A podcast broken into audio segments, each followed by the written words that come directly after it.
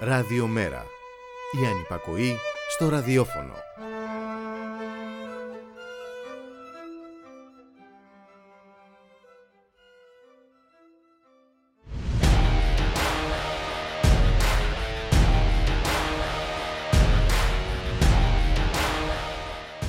Και για το ευχαριστώ, οι Πρετοριανοί κατέβασαν χθες την εργατική υπεραξία τους στο δρόμο, πνίγοντα τα χημικά τις πορείες διαμαρτυρίας για την κρατική δολοφονία του Κώστα Φραγκούλη. Και μετά την επιβράβευσή τους από το σύνολο του Κοινοβουλίου, εκτός του ΜΕΡΑ 25, ξέρουν πως μπορούν ακόμη καλύτερα και αποτελεσματικότερα. Μπορούν να συλλαμβάνουν ακόμη και ανήλικες που παρακαλούν για ένα τηλέφωνο στους γονείς τους. Ο εντολέας μου δεν ήθελε να πυροβολεί στο παιδί, είχε περίστροφο με 13 σφαίρες, έριξε μόνο δύο σφαίρες, ενώ θα μπορούσε να ρίξει όλες τις σφαίρες. Είπε ο ανέγκυχτο και αλεξίσφορος αρχιδικηγόρος Κούγες. Και ο Κασιδιάρης πήγε στη δίκη της Χρυσής Αυγής, συνοδευόμενος από 50 χειροκροτητές, για να ζητήσει αναστολή εκτέλεσης της ποινής του, ώστε να μπορεί να διεξάγει χωρίς περιτά κολλήματα τον προεκλογικό του αγώνα για την τιμή της πατρίδας που μολύνεται από μετανάστες, ε, πρόσφυγες, μειονότητες από κούνια παραβατικούς ε, και φτωχά παιδιά ενός κατώτερου θεού που όπως έχει πει και ο Εντοάρντο Γκαλεάνο περισσεύουν. Η αγορά δεν τα χρειάζεται, δεν θα τα χρειαστεί ποτέ. Δεν είναι αποδοτικά, ποτέ δεν θα είναι. Κατά την άποψη της καθεστικίας τάξης, αυτά τα παιδιά στην αρχή κλέβουν τον αέρα που αναπνέουν και στη συνέχεια κλέβουν ό,τι βρουν.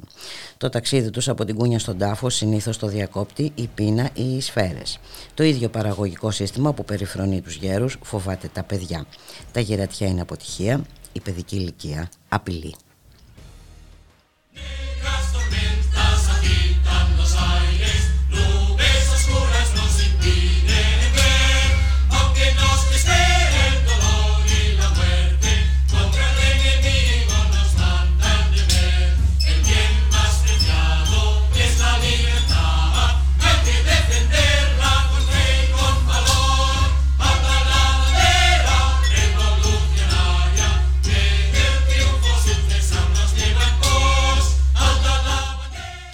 Καλό μεσημέρι φίλες και φίλοι, ακροάτριες και ακροατές. Είστε συντονισμένοι στο radiomera.gr, το στίγμα της μέρας, στον ήχο η Χαρά Στόκα, στην παραγωγή Γιάννα Θανασίου Γιώργης Χρήστου, στο μικρόφωνο η Μπουλίκα Μιχαλοπούλου, στο λί με στο λί έχει διαφορά. Ε, 600 ευρώ επίδομα μπορεί να αξίζουν ε, οι ένστολοι που έχουν ε, αναλάβει το έργο της συμμόρφωσής μας, αλλά όχι όμως και οι υγειονομικοί. Σήμερα έχουμε νέα 24ωρη ε, απεργία των εργαζομένων στα δημόσια νοσοκομεία ενάντια στο νέο εσύ των ιδιωτικοποιήσεων, των αυξημένων πληρωμών και της ανασφάλειας. Να καλωσορίσουμε την κυρία Βιβί Πασχάλη, είναι μέλος του Διοικητικού Συμβουλίου του Σωματείου Εργαζομένων στον Ευαγγελισμό. Καλό σας μεσημέρι κυρία Πασχάλη. Καλό μεσημέρι σε εσάς και στους ακροατές σας, κυρία Πουλικά. Ε, σας βρίσκουμε ε, στο Υπουργείο Εργασι... ε, Υγείας, συγκέντρωση. Ακρι... Ακριβώς, ακριβώς. Δεν ακούγονται λιγάκι οι φωνέ των υγειονομικών, είναι γιατί βρίσκομαι εκεί. Στη σημερινή μας συγκέντρωση, λόγω της 24 απεργίας που έχουμε προκηρύξει. Ε, έχει... ήδη, ναι.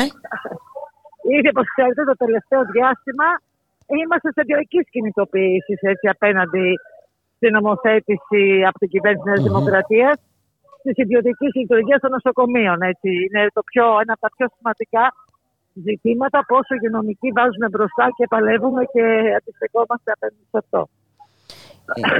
Και ε, βέβαια μπορεί το νομοσχέδιο να πέρασε αλλά ο αγώνας δεν σταματάει γιατί ε, ε, τώρα θα ξεδιπλώνονται και σιγά σιγά ε, τα σχέδια της ε, κυβέρνησης. Ήδη ακούσαμε τον Υπουργό Υγείας να προαναγγέλει κλείσιμο νοσοκομείων Έτσι, έτσι ακριβώς ε, εκτός από το γεγονός δηλαδή ότι θέλουν να μετατρέψουν, μετατρέπουν έτσι με το νόμο αυτό τα νοσοκομεία ουσιαστικά σε εταιρείες που σκοπό τους επιχειρήσεις θα είναι, με σκοπό το επιχειρήν και όχι το θεραπεύει. Όπως λέμε εμείς. Δηλαδή να βλέπουμε τους ασθενείς ως πελάτες ε, πια. Και την ίδια ώρα, ε, μια, σε μια σειρά από νοσοκομεία δηλαδή, τα προβλήματα όχι απλώς οξύνονται, αλλά παίρνουν μορφή γενοστιβάδα. Ε, Προχθές, ας πούμε, στο Παπα-Νικολάου ήταν δύο μέρες στο νοσοκομείο χωρίς ρεύμα. Mm-hmm. Ε, στον Ευαγγελισμό πάλι και όλοι τρέχουν γεννήτριες για δύο ολόκληρες ημέρε. Με ό,τι συνεπάγεται αυτό στη λειτουργία των τμήματων. Ε, Προχθές, την προηγούμενη εβδομάδα, πάλι και ο Ευαγγελισμός έμενε νησί όλο στο Σποτάδη. Και την, την ώρα αυτή δηλαδή που οι εργαζόμενοι δίνουν με αυτοθυσία έτσι αγώνα για να κρατήσουν όρθιο το αποκούμπι του λαού που είναι στο ΕΣΥ, η κυβέρνηση το μόνο που κάνει της Νέας Δημοκρατίας είναι να ενισχύει, όπως είπατε και πιο πριν, πολύ καλά, τους κατασταλτικούς μηχανισμούς. Mm-hmm. Είναι τραγικό αυτό δηλαδή. Ότι ενισχύει, ξέρω εγώ, τα σώματα αυτά και στου υγειονομικούς ε, που έχουν δώσει την από όλη η κοινωνία, το λέει πια έτσι, την τριετία αυτή, την ψυχή τους. Λοιπόν, ε, δεν δίνει φράγκο ούτε καν τους εντάσσει στα βαρέκια τη γυνά. Μάλιστα. Και φυσικά ούτε λόγος έτσι για προσλήψεις μόνιμου προσωπικού. ναι. Ακριβώς. Τελευταία, το τελευταίο έτος, εγώ θα σας πω δηλαδή, δεν έχει γίνει και την τελευταία διετία. Ούτε μία πρόσληψη μόνιμου προσωπικού. Ούτε ένας δεν έχει έρθει με μόνιμη πρόσληψη σε νοσοκομεία.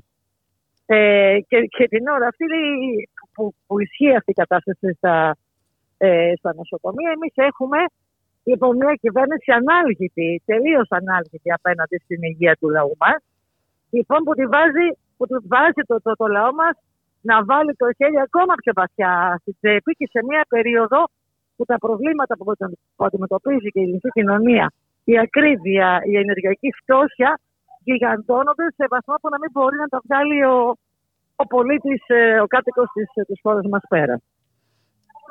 Ε, νομίζω το μήνυμα της κυβέρνησης είναι σαφέστατο. Αν μπορείς πληρώνεις, αν δεν μπορείς, ε, δεν ξέρω, μπορεί να πεθάνεις, μπορεί και να την γλιτώσεις. Ε, εν πάση περιπτώσει, ε, έτσι έχουν τα είναι πράγματα. Θράσος, είναι θράσος από την πλευρά της κυβέρνησης, ξέρετε αυτό. Είναι θράσος να λέει δηλαδή ότι να επικαλείται τα απογευματινά χειρουργία με πληρωμή, ε, ότι θα είναι λύση για τις αναμονές ε, των των χειρουργείων, όταν ξέρετε κατά τη διάρκεια της πανδημίας, 80% έγινε αναστολή των χειρουργικών επεμβάσεων, Ε, αυτό σημαίνει ότι χιλιάδες επεμβάσεις, χιλιάδες επεμβάσεις. Είναι σε κρεμότητα. Το πρώτο εξάμεινο του 2021 δεν έγιναν. Και δεν έγιναν, δεν έγιναν επειδή η ίδια δεν έκανε προσλήψεις. Η λύση λοιπόν δεν είναι να πληρώσει ο άρρωστος, να πληρώσει ο ασθενής. Για αυτά, αυτά που έχει ήδη πληρώσει, να ξαναπληρώσει ε, είναι νομίζω το σωστότερο, κύριε Πασχάλη. Βεβαίως. Για να μην αναφερθούμε και στο γεγονός ε, ότι για τη μείωση του προπολογισμού έτσι για τα 570 εκατομμύρια ευρώ σχέση με το προηγούμενο ε, για την υγεία ε, από την κυβέρνηση και το κόστος να μετακυλίεται στο λαό μας. Απέναντι σε αυτά, εμείς ε, προκυρήσαμε και τη σημερινή την 24 απεργία. Mm-hmm. Θα είμαστε στους δρόμους και είμαστε αποφασισμένοι να μην αφήσουμε το νόμο αυτό να περάσει. Ε, είμαστε εκεί για να θεραπεύσουμε τους, ε, τους κατοίκους αυτής της χώρας, τους ανθρώπους μας, το λαό μας και όχι να τους βλέπουμε ως πελάτες. Ε, πολλά νοσοκομεία έτσι συμμετέχουν στις ε, όλα. όλα τα νοσοκομεία. Όλα, όλα. Είναι πανελλαδική η σημερινή η διαπαιδεία και συμμετέχουν, συμμετέχουν όλα τα, τα νοσοκομεία. Αυτή τη στιγμή γίνεται η συγκέντρωση απ' έξω. Ε, και να πούμε, εγώ, μα θέλετε να σας πω δηλαδή και ένα ε, στοιχείο ας πούμε, συγκεκριμένο, ότι ε, δεν μπορούμε να μιλάνε, δεν μπορούν να, να επικαλούνται δηλαδή με την φορά σε αυτό το, το νομοσχέδιο, όταν έχουν ακόμα ε, σκηνές πολέμου να εκτιλήσονται στα επίγοντα των νοσοκομείων, γιατί mm-hmm. στις εφημερίες, γιατί τέτοιες σκηνές βλέπουμε καθημερινά, με τον κόσμο να, να προσπαθεί να μπει μέσα στο νοσοκομείο και να, να του βάζουν συνεχώ εμπόδια, να επικαλούνται προσωπικό γιατρό, ε, αυτό το, το άλλο τέλος πάντων, τι να πω τώρα. Ε, η άλλη μεγαλοφυής ε, ιδέα της ε, κυβέρνησης, την οποία για να βρεις γιατρό πρέπει να πας από την Αττική, ας πούμε, στα ε, μέσα να είσαι στον πόρο λοιπόν, για να σε εξετάσει. Ε, και, την, και την ίδια στιγμή στον Ευαγγελισμό, που είναι το μεγαλύτερο νοσοκομείο της χώρας, τα κενά σε ιατρικό προσωπικό να είναι πάνω από 200 και εκατοντάδες στο νοσηλευτικό και στο προσωπικό των υπόλοιπων ειδικοτήτων. Η λύση λοιπόν για μας είναι οι προσλήψεις, είναι η χρηματοδότηση ε, για τα δημόσια νοσοκομεία και για το, και για το ΕΣΥ, λοιπόν, και όχι, και όχι η πληρωμή των, των ασθενών μας να μην υπάρχει κανένα, κανένα εμπόδιο στην πρόσβαση την δημόσια υγεία για το λαό μας. Ε, κυρία Πασχάλη, αυτή η εβδομάδα έχει οριστεί ως Πανετική Εβδομάδα Δράσης για την Υγεία και οι πρωτοβουλίες, οι αγωνιστικές πρωτοβουλίες κορυφώνονται με το συλλαλητήριο το Σάββατο. Ε, έχουμε και το συλλαλητήριο του, του Σαββάτου, το οποίο ε, φυσικά θα έχει ε, εκτός από το κομμάτι της υγείας και τα υπόλοιπα χαρακτηριστικά τα οποία ε, ανέφερα και πιο πριν, mm-hmm. απέναντι δηλαδή στη γενικότερη πολιτική της κυβέρνησης αυτής, που εκτός από τις ιδιωτικοποιήσεις, οι οποίες υπεραιτέρω μάλιστα ιδιωτικοποιήσεις, οι οποίες γίνονται με μορφή ε, χιονοστιβάδας, έχουμε και την ακρίβεια, την οποία τη δίνουμε καθημερινά και εμείς οι οικονομικοί, αλλά και όλος ο λαός μας, την ενεργειακή φτώχεια, την υγεία, την παιδεία και απέναντι σε αυτό διαδηλώνουμε. Να σας ευχαριστήσω πάρα πολύ ε, κυρία Πασχάλη. Ε, καλή συνέχεια. Καλούς αγώνες. Να είστε καλά. Για... Να είστε καλά. Να είστε καλά. Για, για χαρά. Give me a ticket for an aeroplane Ain't got time to take a fast train Lonely days are gone,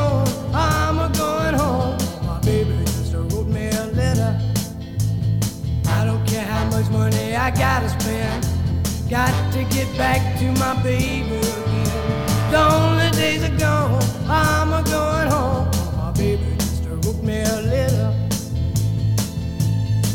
When she wrote me a letter, said she couldn't live without me no more.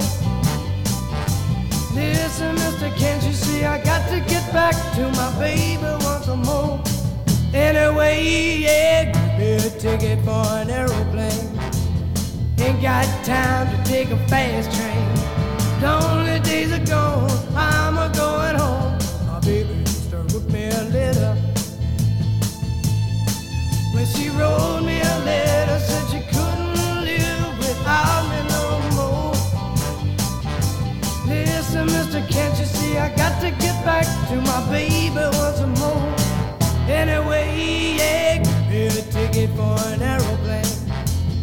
Ain't got time to take a fast train. Lonely days are gone,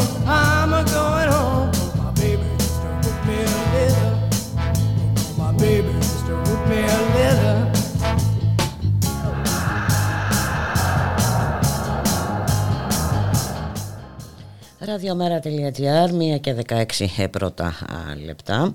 Από την Κρήτη ξεκινά το σχέδιο της ε, κυβέρνησης Μητσοτάκη για τη διάλυση του ΕΣΥ, προς όφελος φυσικά των ιδιωτών. Σαφέστατος ήταν και ο Θάνος Πρέβλης κατά την έναξη των εργασιών του Πανελλήνιου Συνεδρίου για τα Οικονομικά και τις Πολιτικές της Υγείας το 2022, το οποίο πραγματοποιείται έως αύριο στην Αθήνα. Ο Υπουργός Υγείας ανακοίνωσε ε, κλείσιμο νοσοκομείων, ε, σημειώνοντας ότι το σχέδιο θα αρχίσει το 2023 από την 7η Υγειονομική Περιφερεια της Κρήτης. Πάμε όμως να καλωσορίσουμε τον κύριο Τριαντάφυλλο Τριανταφυλλίδη, πρόεδρο των νοσοκομιακών γιατρών Δυτική Δυτικής Μακεδονίας να δούμε τι γίνεται εκεί στην περιοχή. Καλό σας μεσημέρι κύριε Τριανταφυλλίδη. Καλό μεσημέρι σε εσάς και στους ακροατές Λοιπόν, ε, πέρασε το νομοσχέδιο της κυβέρνησης ε, για την διάλυση εν ολίγης του Εθνικού Συστήματος Υγείας. Οι γιατροί και, και το υγειονομικό προσωπικό ε, αντιστέκονται. Ε, ακούσαμε τον κύριο Πλεύρη να μας ανακοινώνει ουσιαστικά κλείσιμο νοσοκομείων αρχής γενομένης από την Κρήτη. Τι λέτε εσείς για όλα αυτά; Ε, το ίδιο θα γίνει και εδώ στην περιοχή μας. Ε, το είπε και ξεκάθαρα και ο Πρωθυπουργός ε, σε ένα φόρουμ υγείας ότι ε, υπάρχει μια πολύ καλή μελέτη την οποία εκπώνησε εδώ πέρα, καλή σε εισαγωγικά, ε, ο Δήμαρχος Κοζάνης, όπου προβλέπει αυτό το ίδιο πράγμα, ε, μετατροπή των περιφερειακών νοσοκομείων των νομών της Δυτικής Μακεδονίας σε μονάδες ημερήσιας νοσηλείας και ένα κεντρικό νοσοκομείο το οποίο θα είναι τριτοβάθμιο λένε το θέμα είναι ότι υποβαθμίζεται η υγεία όλο και περισσότερο. Υποβαθμίζεται η υγεία, η ήδη υποβαθμισμένη όμως, έτσι; Ε. Η, η, η ήδη υποβαθμισμένη με τα απαρχαιωμένα οργανογράμματα των νοσοκομείων, ε, γιατί εδώ στην περιοχή μας η υποστελέχωση είναι το νούμερο ένα πρόβλημα. Μάλιστα. Όπως σε πολλά νοσοκομεία δευτεροβάθμια της περιφέρειας. Οι ελλείψεις Οι ελλείψεις είναι τραγικές. Να σας δώσω μερικά χαρακτηριστικά Ναι, γιατί έχουν σημασία και οι αριθμοί. Ε, βέβαια, στην Κοζάνη 88 οι οργανικές θέσεις για τους γιατρούς στο νοσοκομείο της Κοζάνης, καλυμμένες είναι 42. Μιλάμε για πάνω από 50% ε, κενές στην Πτολεμαίδη, τα υπόλοιπα νοσοκομεία 27 με 35% περίπου τα κενά. 62 οι οργανικές στην Πτολεμαίδα, 45 καλυμμένες. 40 οι οργανικές στα Γρεβενά, 31 οι καλυμμένες. 48 οι οργανικές στην Φλόρινα, 30 οι καλυμμένε. 46 στην Καστοριά, 33 οι καλυμμένες. Ε, Ελαστικές εργασιακές σχέσεις με μπλοκάκια και με επικουρικούς γιατρούς παντού, που είχε φέρει και η προηγούμενη κυβέρνηση και η κυβέρνηση του Πασόκ, βέβαια. Όλοι ευθύνονται για αυτήν την τραγική υποστελέχωση των νοσοκομείων μας. Όταν βγαίναν οι συνάδελφοι σε σύνταξη και για επί 11-12 χρόνια δεν γινόταν καμία πρόσληψη μόνιμου γιατρού, αυτά τα αποτελέσματα έχει. Δεν υπάρχει κλινική νοσοκομείο στη Δυτική Μακεδονία που να έχει από έναν μέχρι τρεις, στην καλύτερη περίπτωση, μόνιμους γιατρούς. Όλα τα άλλα είναι μπαλώματα στα μπαλώματα. Μετακινήσεις γιατρών, αποψήλωση της πρωτοβάθμιας φροντίδας υγείας, με μετακινήσεις των γιατρών στα νοσοκομεία και ε, κάνουμε το σταυρό μας. Αυτό γίνεται. Είναι... Και βέβαια το νομοσχέδιο τώρα θα τα σαρώσει όλα, δεν το συζητάμε. Όντως θα τα σαρώσει όλα και μάλιστα στη δεδομένη συγκυρία, ε, οικονομική συγκυρία. Δηλαδή ε, απροστάτευτοι πολίτες, έτσι, ε, ε, ναι.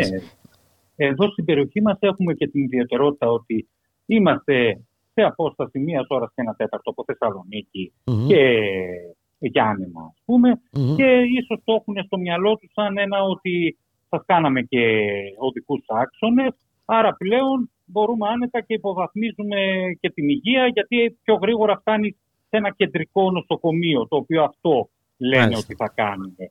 Ε, όπως καταλαβαίνετε εκεί που μιλούσαμε για θεραπεία στον τόπο σου, για χρόνιους πάσχοντες, καρκινοπαθείς, νεπροπαθεί, μεταμοσχευμένους. Πλέον περάσαμε σε ένα άλλο δόγμα που σιγά σιγά γιγαντώνεται και παίρνει σάρκα, υποβάθμιση των νοσοκομείων και επενδύουμε εγώ, σε δρόμους. Δεν ξέρω, ή το ε, αυγό έκανε την κότα, ε, το χρησιμοποιούμε σαν επιχείρημα για να υποβαθμίσουμε τα νοσοκομεία.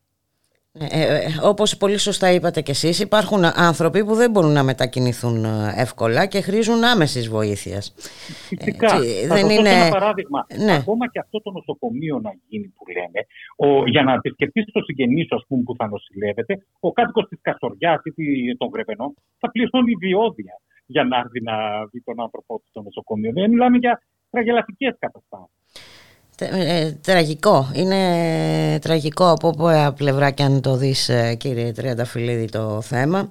Ε, οι γιατροί αντιστέκονται, ε, κινητοποίησεις ε, συνεχίζονται. Ε, δεν ξέρω... Ε, εμείς, ναι. το πιλότιμο των νοσοκομιακών γιατρών το δείξαμε και την εργατικότητά μας και την, το πόσο είμαστε δίπλα στον πολίτη σε όλη τη διάρκεια της πανδημίας ε, η απόφαση και της Ομοσπονδίας μας αλλά και της Ένωσης μας φυσικά είναι όσο περνάει από το χέρι μας να μην το εφαρμοσουμε αυτό το νομοσχέδιο. Ε, γιατί στην πράξη φαίνεται αυτό. Και υπάρχουν νομοσχέδια που στην πράξη πάτωσαν. Θυμίζω το 5 ευρώ του κυρίου Γεωργιάδη Άδωνη, όντας Υπουργός Υγείας, για να εξεταστεί κάποιος ασθενής. Στην πράξη δεν εφαρμόστηκε ποτέ από κανέναν γιατρό.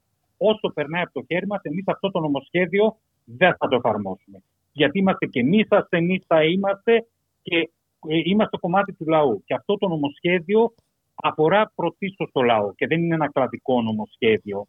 Δεν, το, το ότι έχει για το μισολογικό μας κάποια πράγματα ή διάφορα που θίγουν τα, της δουλειάς μας, αλλά κυρίως αφορά το λαό. Ε, Αυτά βέβαια τα μεταφέραμε σήμερα, ήταν και στην περιοχή μας ο, ναι, ο γραμματέας του Μέρα 25, 25 Δεν τα μεταφέραμε και δεν είναι τυχαίο. Δηλαδή, εκτός το κύριο το γραμματέα του Κομμουνιστικού Κόμματος, τον κύριο Κουτσούμπα, το, τώρα τον κύριο Βαρουφάκη, κανένας άλλος. Είναι ο δεύτερος πολιτικός αρχηγός που μας προσέγγισε και βουλευτές της αντιπολίτευσης εδώ, σε εμάς, αλλά οι κυβερνητικοί βουλευτές απόντες. Όλη αυτή την πορεία γιατί φοβούνται να ακούσουν αλήθεια από τους εργαζόμενους προτιμάνε να συναντάνε διοικητάδες προφανώς νοσοκομείων, να τους λένε ότι έχουμε memorial νοσοκομεία. Δεν ξέρω. Είναι χαρακτηριστική και η αδιαφορία και το προηγούμενο διάστημα, ε, κύριε Τριανταφυλλίδη. Ε, εδώ δεν... Ε, ε, είχαν διάλογο με τους εργαζόμενους ε, τους γιατρούς και το προσωπικό εδώ στην Αθήνα. Ε, νομίζω ότι είναι υπερβολικό να περιμένετε να σας επισκεφθούν εκεί στην ε, Κοζάνη. Έτσι δεν είναι; Εντάξει, δεν θα έπρεπε να είναι έτσι. Ε, καλά, αυτό είναι αυτονόητο, δεν θα έπρεπε να είναι έτσι, αλλά δυστυχώς έτσι είναι τα πράγματα. Και ε, βέβαια να πούμε, ε, εκτός από τα προβλήματα υποστελέχωσης, είναι σοβαρό το θέμα και των απογευματινών χειρουργείων. Είναι σοβαρό το θέμα ότι πριμοδοτεί επί της ουσίας το φακελάκι, κύριε Τριανταφυλλίδη. Έτσι, ναι, νομιμοποιεί το βακελάκι. Ε, έτσι ακριβώς. Έτσι, που ήταν, ε, και καταργεί βέβαια την ε, μονιμότητα. τη μονιμότητα και την, μόνιμη τη μοναδική απασχόληση στο ΕΣΥ των γιατρών. Η πλήρης απασχόληση που ήταν ο θεμέλιος λήθος. Ο θεμέλιος λήθος του Εθνικού Συστήματος Υγείας ήταν ε, ακριβώς αυτό. Του, του, του δωρεάν συστήματος υγείας. Ε, και παίρνοντας part-time γιατρούς ε, που ευαγγελίζονται ότι έτσι θα λύσουν το θέμα της υποστελέχωσης, τι σημαίνει; Part-time, ε, part-time κάλυψη και των αναγκών υγείας. Πώς θα έχει, πώς διασφαλίζεται η συνέχεια της παρακολούθησης ενός ασθενή από έναν γιατρό που θα έρχεται τρεις φορές τη βδομάδα ή δύο; Δεν μπορώ να το καταλάβω εγώ. Αν μπορεί κάποιος να μου το εξηγήσει, γιατί και τα επιχειρήματά τους στη συζήτηση στη Βουλή όταν πέρασαν το νομοσχέδιο ήταν σταθρά. Όλα. Mm-hmm. Όλα απαντήθηκαν και από την Ομοσπονδία μας και όλα τα πάντα δεν, δεν μπορώ να καταλάβω πώς. Μάλλον μπορώ να καταλάβω. Ε, ναι, αλλά... νομίζω ότι είναι σαφές, ε, κύριε Τριανταφυλλίδη. Έγινε για είναι σαφής η πρόθεση η, η, κυβέρνηση να ιδιωτικοποιήσει λοιπόν τα νοσοκομεία. Εξάλλου και το διάστημα της ε, πανδημίας νομίζω ότι αυτοί οι στόχοι έγιναν ε, ακόμη πιο ξεκάθαροι. Έτσι. Ε, ναι. οι ιδιώτες έμειναν στο απειρόβλητο. Άφησαν λοιπόν το δημόσιο νοσοκομείο να βγάλει το φίδι από την τρύπα. Μα, όλα τα νοσοκομεία μας έγιναν μονοθεματικά τότε και άφησαν COVID-free τον ιδιωτικό τομέα στο 95%-97%. Ναι. Τι, τι να το κάνεις; Ποια ήταν η συμβολή στη μάχη, στον πόλεμο που λέγαμε ότι δίνουμε τότε; Καμία. Στον πόλεμο ξέρω ότι πάμε όλοι ε, μας επιστρατεύουν. Δεν μπορώ να καταλάβω. Μάλλον μπορώ να καταλάβω, αλλά είναι λίγο φαϊνότερο ότι όλα γίνονται για να πλουτίσουν ακόμα περισσότερο οι ιδιωτικοί μεγάλοι όμιλοι της χώρας. Ε, έχετε κι εσείς κινητοποιήσεις ε, στην περιοχή κύριε Τριανταφυλλίδη; Είχαμε μέχρι πρόσφατα, το νομοσχεδιο Τώρα θα ξεκινήσουμε πάλι γενικές μελέτες σε όλα τα νοσοκομεία να πάρουμε mm αποφάσεις. Και φυσικά σας είπα εμείς οι νοσοκομιακοί γιατροί δεν πρόκειται να κάνουμε να εφαρμόσουμε αυτό το νομοσχέδιο. Όσο περνάει από το χέρι μας φυσικά δεν θα το κάνουμε πράξη. Γιατί έχουμε αποδείξει ότι είμαστε από άποψη και ιδεολογία στο εθνικό σύστημα υγείας. Το αποδείξαμε μέσα στην πανδημία που στηρίξαμε αυτό το λαό. Και θα συνεχίσουμε να το στηρίζουμε. Ο καθένας βέβαια κρίνεται ε, για τις επιλογές του. Εννοώ και από το δικό μου συνάφη το τι θα κάνουμε ναι. και αν θα του δοθεί αυτή η ευκαιρία για απογευματινά, θα του δοθεί φυσικά. Αλλά είναι παύλος κύκλος. Καταλαβαίνετε. Μάλιστα. Το, το, να, το να χειρουργηθεί ο φτωχός, στο τέλος θα καταλήγει να γλύφει τον βουλευτή τον ίδιο ή τον διοικητή του νοσοκομείου, αν δεν έχει κάποιος λεφτά. Ε, αυτό θα γίνει. Το ξέρουμε. Ε, δεν πρέπει να το επιτρέψουμε αυτό ε, και είπαμε ιδιαίτερα σε ε, αυτές τις τόσο, τόσο δύσκολες ε, συνθήκες για την πλειοψηφία των πολιτών αυτής της χώρας. Να σας ευχαριστήσω πάρα πολύ για τη συνομιλία κύριε Τραταφλίδη. Να είστε καλά. καλά. Καλή συνέχεια. Γεια σας. government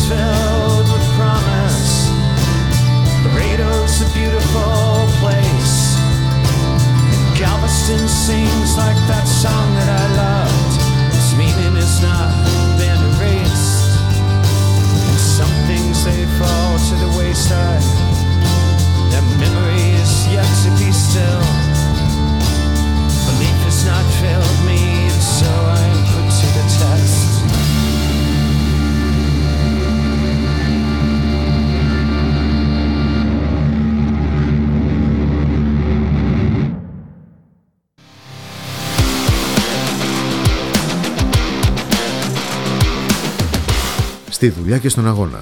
Με τον Γιώργη Χρήστο. Μια εκπομπή για τον κόσμο της εργασίας. Για τα προβλήματα και τις αγωνίες της νεολαίας. Για τα κινήματα της κοινωνίας. Μια εκπομπή που δίνει βήμα σε όποιον ελεύθερα συλλογάται, διότι συλλογάται καλά. Στη δουλειά και στον αγώνα. Κάθε Τρίτη στις 5.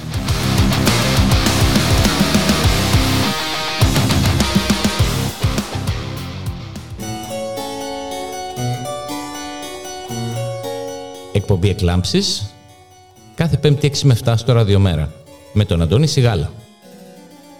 Μια εκπομπή για τον πολιτισμό, τη μουσική, τα ανθρώπινα δικαιώματα και την πολιτική. Βέτο. Δευτέρα έως Παρασκευή 3 με 5 μεσημεριάτικα εδώ, στο radiomera.gr με τον Θοδωρή Βαρβαρέσο Δρόσο και τον Δημήτρη Λιάπη. μια εκπομπή για την πολιτική Κοινωνία, πολιτισμό. και άλλα πολλά που θα ανακαλύψουμε μαζί. Εσείς θα θέσετε βέτο σήμερα. Έτσι πρέπει, παιδάκι μου.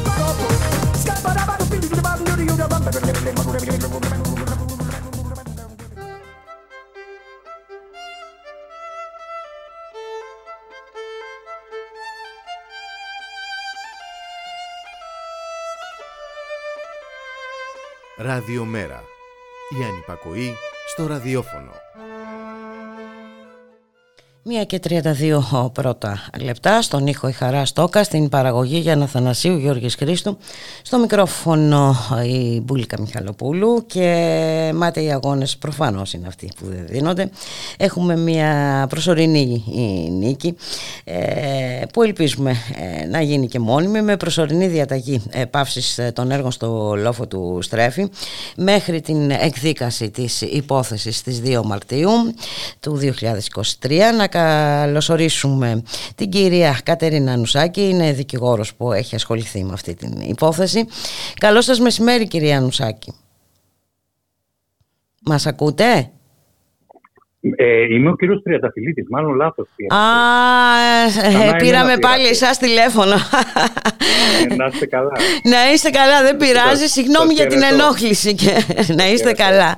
Λοιπόν, θα επιχειρήσουμε να πάρουμε το σωστό νούμερο λοιπόν της κυρίας Ανουσάκη. Μέχρι τότε, ε, επειδή μιλάγαμε νωρίτερα και για, το, και για τη σκηνητοποίηση στον χώρο της υγείας, έχουμε και μία παρέμβαση της ΕΙΝΑΠ σε σχέση με την ε, κρατική δολοφονία του Κώστα Φραγκούλη. Έχουμε αντιδράσεις ε, για την απουσία ιατρικού ανακοινοθέντες για μέρες, αλλά και υποψίες όπως επισημαίνεται για αποσιώπηση του θανάτου για 12 ώρες. Η Ένωση λοιπόν Ιατρών Νοσοκομείου Αθηνών Πυρό ζητά να αποδοθούν ευθύνες στον αστυνομικό που πυροβόλησε τον 16χρονο, αλλά και σε όσους έδωσαν τη δυνατότητα να το κάνει.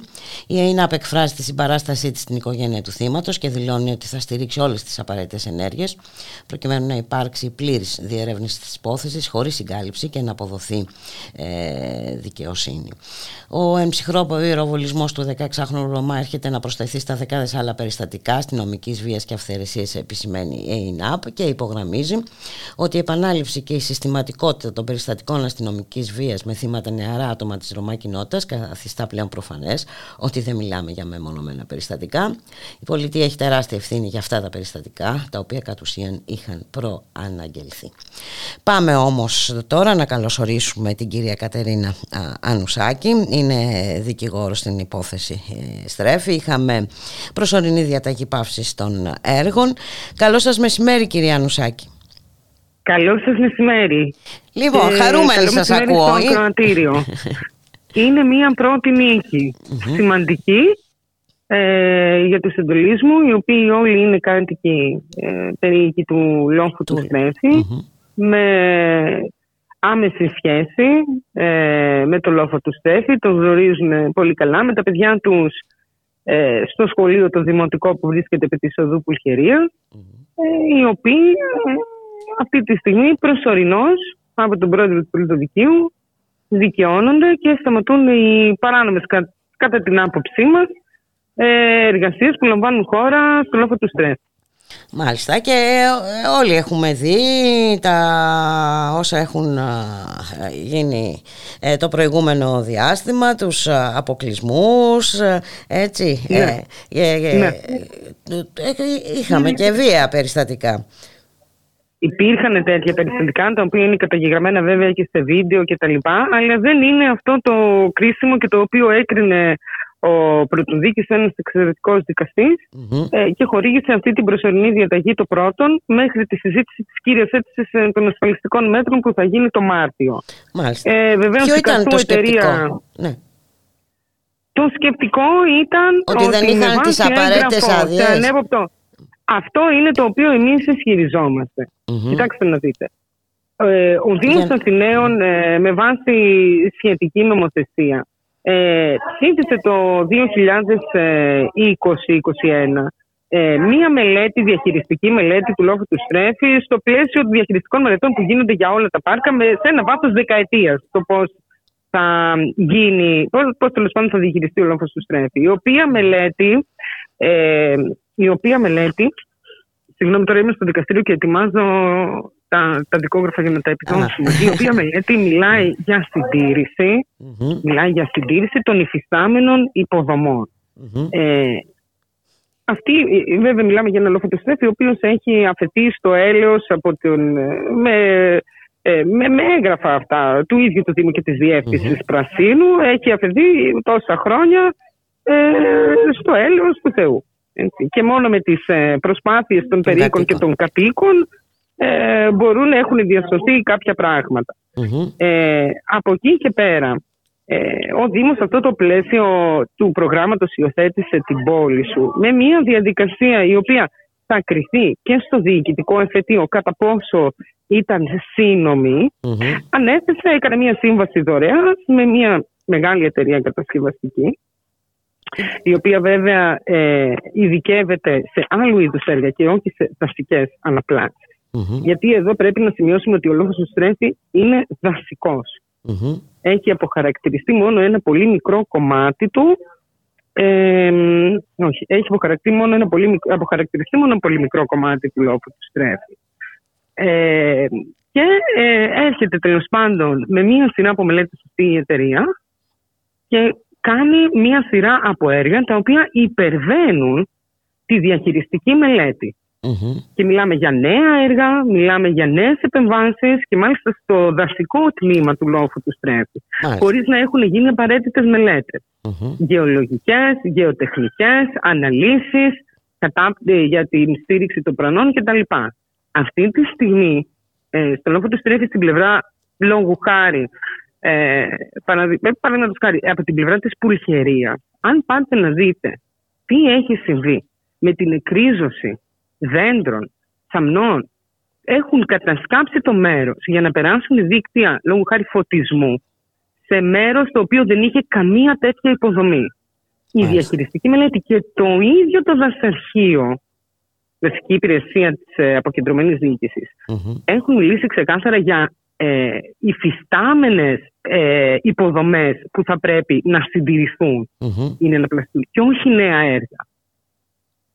Άρα αυτό ήταν το σκεπτικό και το σχετικό έγγραφο που προσκομίσαμε εμείς και έζησαν στον δικαστή να καταλάβει το τι ακριβώς συμβαίνει εδώ. Τα πλάνα της εταιρείας αυτής στην οποία έχει χορηγηθεί μία εξουσία υπέρ του νόμου ο νόμος για τις δωρεές και το πώς γίνονται οι δωρεές στο δημόσιο είναι πολύ συγκεκριμένος. Και ο Δήμος έχει πολύ συγκεκριμένες ευθύνες και εξουσίες που δεν μπορεί να τις παραχωρεί σε ιδιώτη παρά τον νομο Αυτή τη στιγμή η εταιρεία αποφάσισε ας πούμε να κάνει στην κορυφή του λόφου ένα μπαλκόνι μεταλλικό το οποίο δεν υφίσταται, δεν υπάρχει. Δεν είναι μια υποδομή που έρχομαι να την συντηρήσω. Να τη συντηρήσω. Εξάλλου ήταν σαφές από την αρχή ότι ε, δεν πρόκειται για συντήρηση. Οι άνθρωποι. Ακριβώς. Ναι, ναι, ναι. ναι, αλλά όλες οι, οι σύμφωνοι γνώμη της δοστική υπηρεσίας δόθηκε με βάση τη διαχειριστική μελέτη, η οποία διαχειριστική μελέτη μιλάει για συντήρηση και ανα, ανάπλαση των υφιστάμενων υποδομών. Μάλιστα. Ο λόγος του Στρέφη έχει και δίκτυο απορροής ομβρίων, το οποίο βέβαια δεν έχει συντηρηθεί Έχει και δίκτυο φωτισμού, το οποίο είναι πεπαλαιωμένο και πρέπει να συντηρηθεί και θέλουμε να συντηρηθεί. Ε, και έχει μία σειρά από ανάγκες, οι οποίες όμως πρέπει να αντιμετωπιστούν με τον τρόπο ε, το σωστό. Και από και πάση περιπτώσει και από το Δήμο. Έτσι. Τι δουλειά έχει τώρα ένας ιδιώτης να το κάνει αυτό; Ακριβώς. Ακριβώς. Και πρόκειται για έναν, σας λέω, ένα δημόσιο χώρο από τους λίγους δημόσιους χώρους που έχουν μείνει πλέον στην Αθήνα ε, και δει στην περιοχή των εξαρχείων, ο οποίος θα πρέπει να τον διαφυλάτουμε ως κόριο φθαλμού και όχι να το συμπεριφερόμαστε σαν να είναι η πίσω αυλή του σπιτιού μας όπου ο καθής κάνει ό,τι νομίζει. Αλλά ακόμη και εκεί υπάρχουν νόμοι και όρια. Λοιπόν, ήρθε η ώρα ο καθένας να αναλάβει τις ευθύνες του. Αυτό εμείς λέμε ως κάτοικοι και αυτό λένε οι εντολείς μας και γι' αυτό μετερχόμαστε όλων των νόμιμων μέσων και νομίζω ότι σήμερα ήταν μια πολύ θετική εξέλιξη προς αυτή την κατεύθυνση. Δεν είμαστε άνθρωποι που αρνούμαστε την οποιαδήποτε επέμβαση ή την ανάπλαση ή τη συντήρηση. Αλλά προς Θεού αυτό θα πρέπει να γίνει με πολύ μεγάλη προσοχή και με πολύ μεγάλη αγάπη προς το λόφο του στρέφει. Και εν πάση περιπτώσει κανένας δεν έχει. Και βαριά μηχανήματα. Ε, βέβαια, βα, βαριά μηχανήματα. Αυτή τη ε, στιγμή. Δηλαδή, άμα πάτε εκεί να δείτε mm-hmm. τις ζημιές που, που, έχουν, ε, κάνει αυτή τη στιγμή ε, στο ριζικό σύστημα των ε, δέντρων, που έχουν κατασκάψει τον τόπο για να περάσουν νέο δίκτυο φωτισμού εντός της πλαγιάς, που δεν υπήρχε τέτοιο πράγμα. Η φωτορύπανση που θα δημιουργηθεί από την εκτέλεση αυτού του έργου στο συγκεκριμένο μέρος. Μα υπάρχει φωτισμός στα μονοπάτια τα οποία υφίστανται στο λόγο του στρέφει, ο οποίος θα μπορούσε να συντηρηθεί, να, να γίνει καλύτερος με φωτοβολταϊκά. Δεν ξέρω, κάποιοι τέλος υπάρχουν επιστήμονες που μπορούν να πούνε πώς και τι μπορεί να γίνει. Αλλά ε, δεν μπορούν να γίνουν τα πράγματα αυθαίρετα και στο πόδι. Εδώ μιλάμε για ε, παρανομία, γιατί για να το πούμε αυτό τώρα είναι καθαρό, καθαρά ναι, παρανομία ναι, αυτή η διαδικασία. Εμείς ισχυριζόμαστε, εμείς ισχυριζόμαστε και έχουμε προσφύγει και στο Διοικητικό Εφετείο εκκρεμή η αίτηση ακύρωσης mm-hmm. της απόφασης της Οικονομικής Επιτροπής του Δήμου Αθηνών για την έγκριση της δωρεάς με μία σειρά από νομικούς λόγους που θεωρούμε ότι έχουμε δίκιο, είναι βάσιμη και πραγματική. Ναι. Και θα δούμε και εκεί τι θα πούνε και οι διοικητικοί δικαστές. Σήμερα ο πρώτος δίκη, ε, με βάση και ένα έγγραφο της Δυτική Υπηρεσίας, το οποίο λέει ρητά, ξεκάθαρα και κατηγορηματικά ότι διαπιστώνουμε ότι γίνονται υπερβάσεις mm-hmm. τα έργα σε σχέση με τη διαχειριστική και γίνονται νέες υποδομές. Που ο πρωτοδίκης διέγνωσε ότι αυτό θα πρέπει να σταματήσει. Ε, είναι, μέχρι όντως. τη συζήτηση της κύριας συζήτησης. Ε, είναι μια πολύ θετική εξέλιξη. Ναι.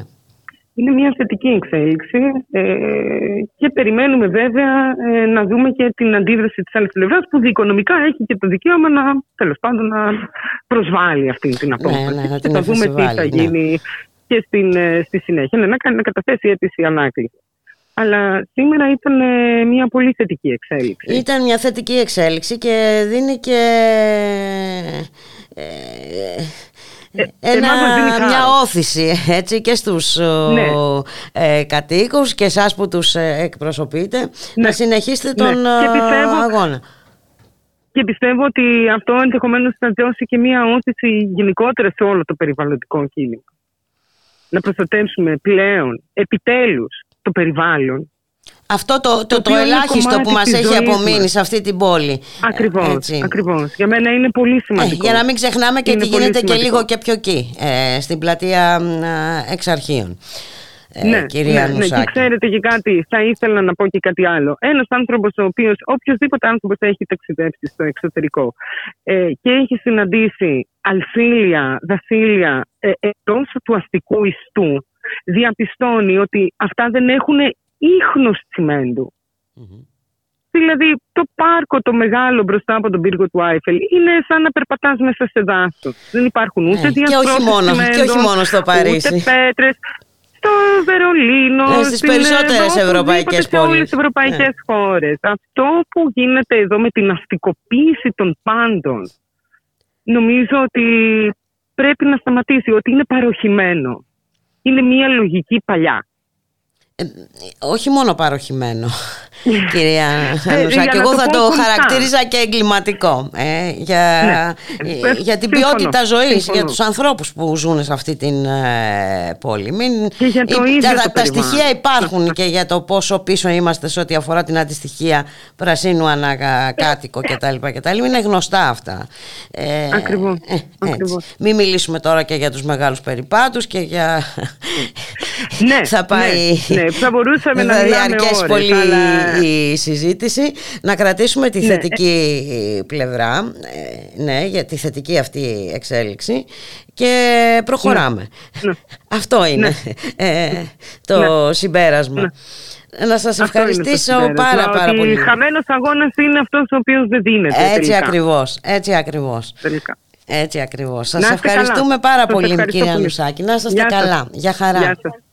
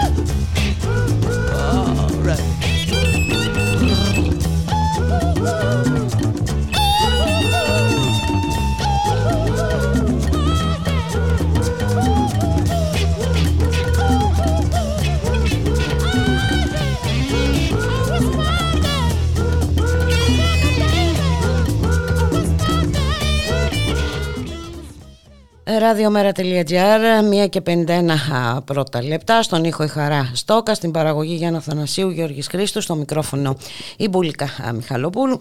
Εκτός από την ευχάριστη είδηση ε, προσωρινής διακοπής των έργων στο λόφο του Στρέφη, έχουμε και άλλη ε, ευχάριστη είδηση σχετική με το περιβάλλον. Ε, το Συμβούλιο της Επικρατείας γνωμοδότησε ότι η προστασία των υγροτόπων ισχύει ακόμη και αν δεν έχουν υπαχθεί σε ειδικό προστατευτικό ε, καθεστώς. Να καλωσορίσουμε την κυρία Εμμανουέλα Τερζοπούλου, μέλος της κίνησης για την προστασία και ανάδειξη του μεγάλου ρέματος Ραφίνας. Καλό σας μεσημέρι κυρία Τερζοπούλου. Γεια σας. Λοιπόν, αγώνες. Γεια σας, καλησπέρα. είσαστε καλά; Καλά, μια χαρά εσείς. Καλά, καλά. Ε, αγώνες για το περιβάλλον γίνονται παντού ε, και με όλους τους τρόπους, ε, κυρία Τερζοπούλου. Ε, το βλέπουμε στους αγώνες ε, ενάντια στις ανεμογεννήτριες, ε, σε αγώνες για, τους, για τις περιοχές Natura, εδώ στην Αττική, σε ό,τι αφορά το λόφο του Στρέφη, την πλατεία εξαρχείων και την, τις καταστροφικές συνέπειες για το κατασκευής του μετρό εκεί στην περιοχή. Τώρα έχουμε ακόμα ναι. μια θετική απόφαση, έτσι. Ε, ναι, δεν είναι απόφαση, είναι γνωμοδότηση, γνωμοδότηση. για την ακρίβεια. Ναι, ναι, ναι, γνωμοδότηση. ναι, είναι μια γνωμοδότηση του ΣΤΕ ε, που αφορά το τεχνολογικό κέντρο που πήγε να ε, που είχε αποφασιστεί να φτιαχτεί, να κατασκευαστεί μέσα στον υγρότοπο της Περαίας στη θεσσαλονικη ε, όπου στην, ε, κατά την επεξεργασία του Προεδρικού Διατάγματος από το ΣΤΕ για τη, μελέτη, για τη ε, στρατηγική μελέτη περιβαλλοντικών επιπτώσεων ε, απορρίφθηκε από το ΣΤΕ η στρατηγική μελέτη γιατί δεν είχε λάβει υπόψη της τον υγροτοπο και τα σπάνια και απειλούμενα πουλιά που εφολιάζουν και ε, επισκέπτονται εν στον υγρότοπο αυτό.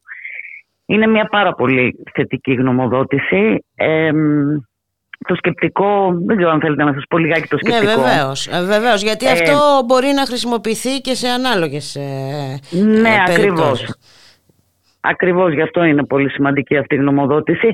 Ε, αυτό που αποφάνθηκαν είναι ότι ε, το, η προστασία των υγροτόπων υπάρχει ούτως ή άλλως ε, από το άρθρο 24 του συντάγματος. Δηλαδή άσχετα αν το ελληνικό κράτος έχει κάνει τις ε, ε σχετικές ε, ενέργειες που χρειάζονται για να ε, οριοθετηθούν οι υγρότοποι, για να, και όχι μόνο για να οριοθετηθούν, και για να καταγραφούν ακόμα, έτσι, για να καταγραφούν οι υγρότοποι, για να οριοθετηθούν οι υγρότοποι.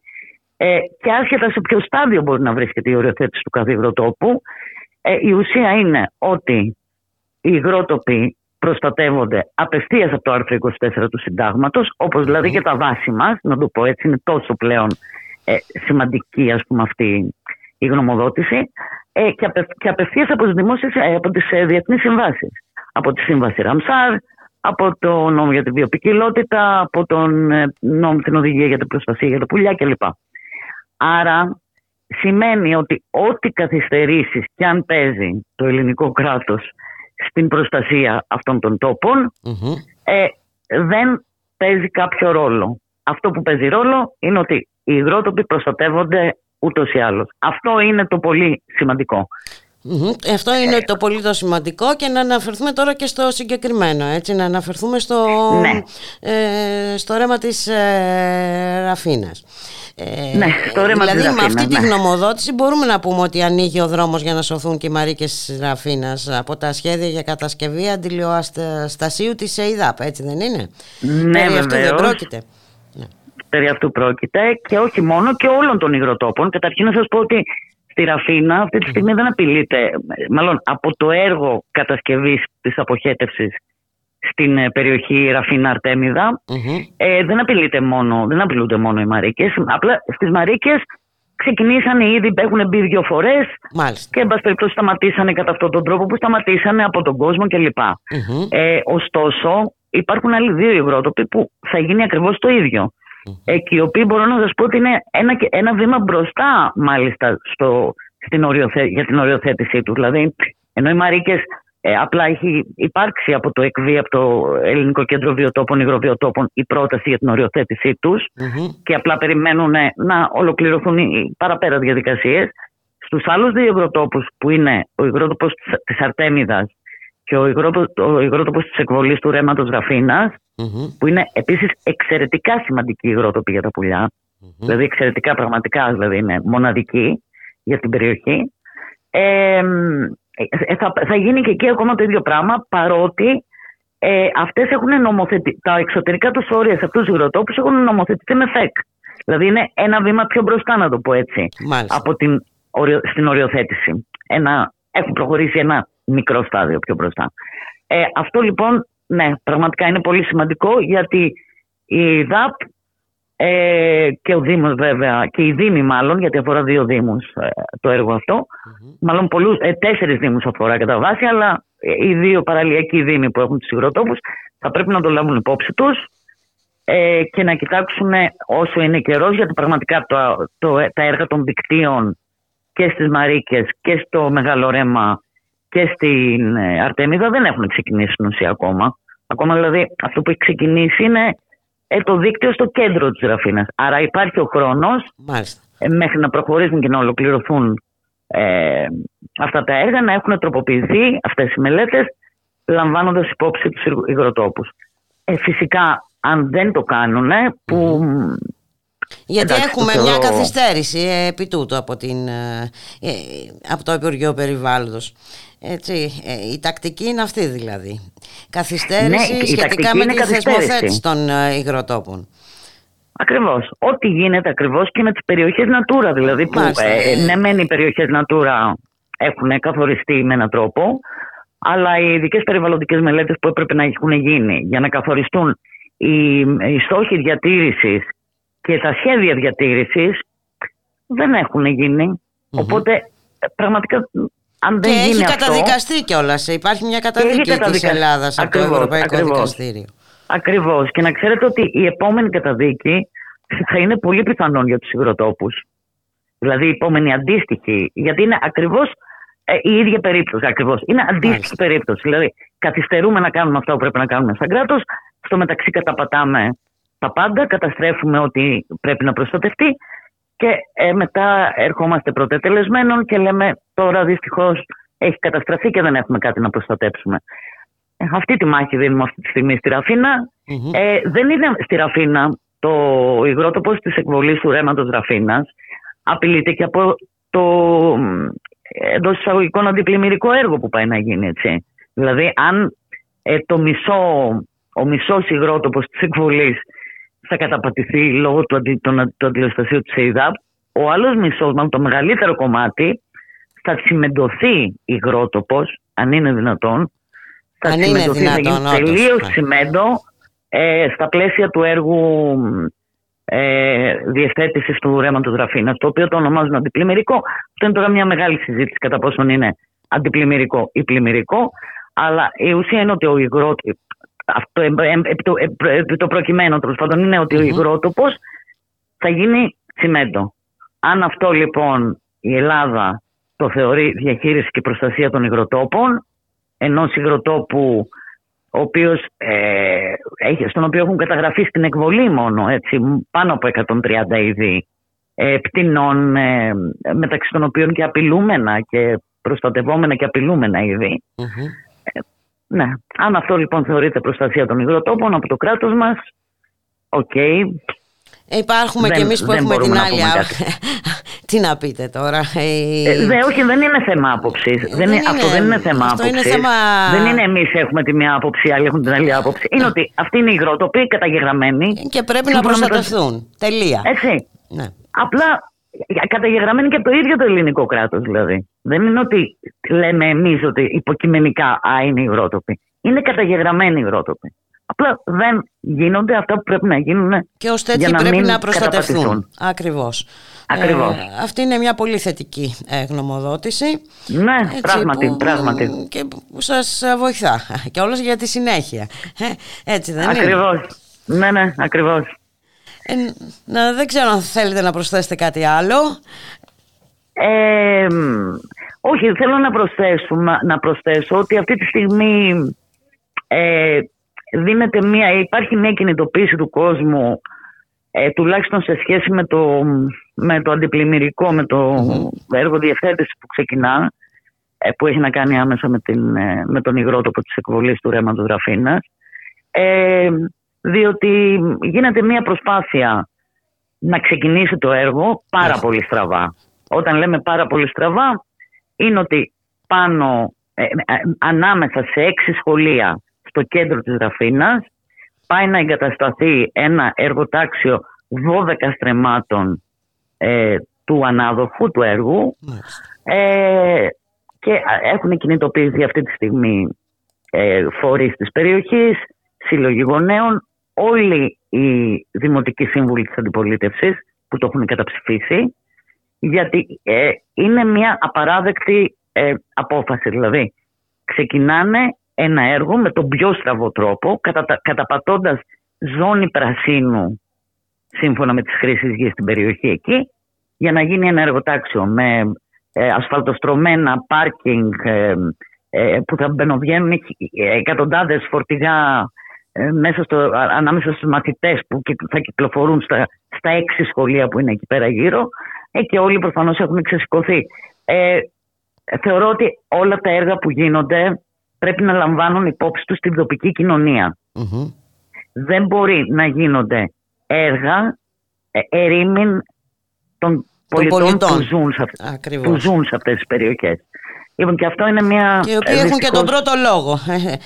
Έτσι, έτσι. Ε, ναι, αλλά τελικά έχουν τον τελευταίο. Γιατί να σας πω κάτι, εμείς, σαν φορείς, σαν ε, σύλλογοι κλπ. της περιοχής, ζητήσαμε παρέμβαση στο Δημοτικό Συμβούλιο για το, που, που, που θα συζητούσε για το συγκεκριμένο θέμα του, του εργοταξιου και για να μην παρέμβει ο κόσμος κανονίσαν να το κάνουν ε, διαπεριφοράς. Α, μάλιστα. Το, το, το 2022 τέλη, συνήθις, ναι, ε, που είναι όλα ελεύθερα από COVID, αυτό, ναι. Ναι, ναι, ναι, στη Ραφίνα ναι, ακόμα κάνουν διαπεριφοράς.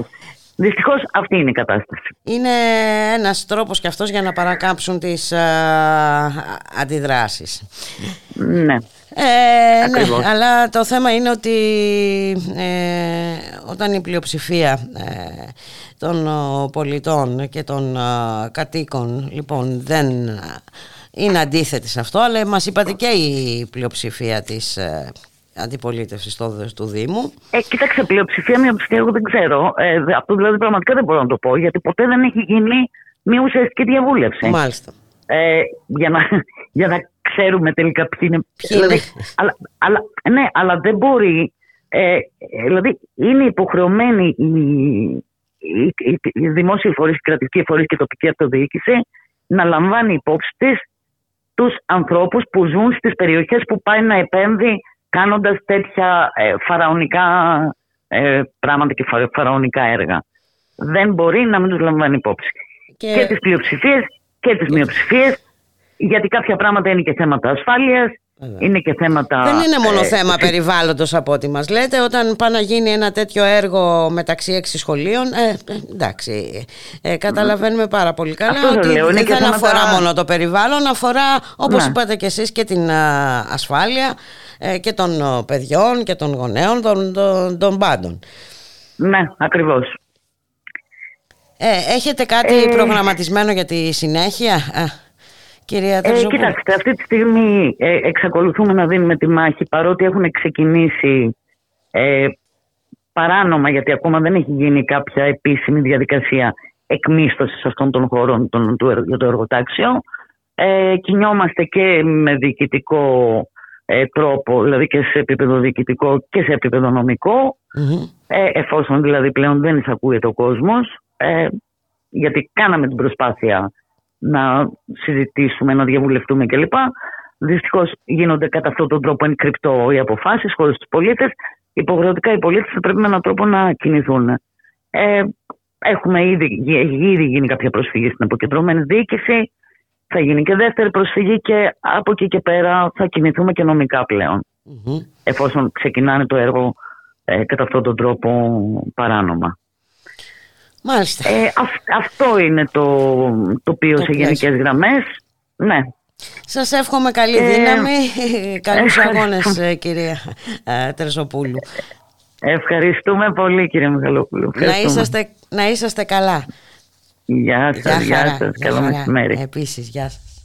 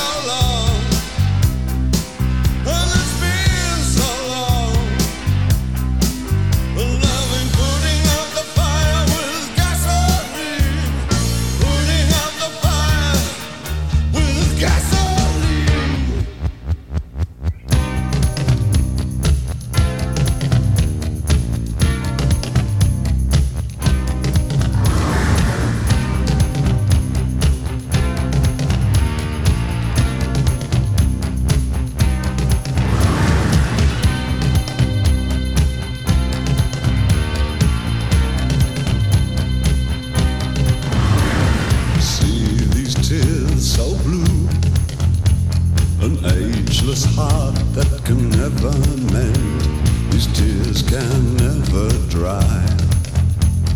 Judgment made can never bend. See these eyes.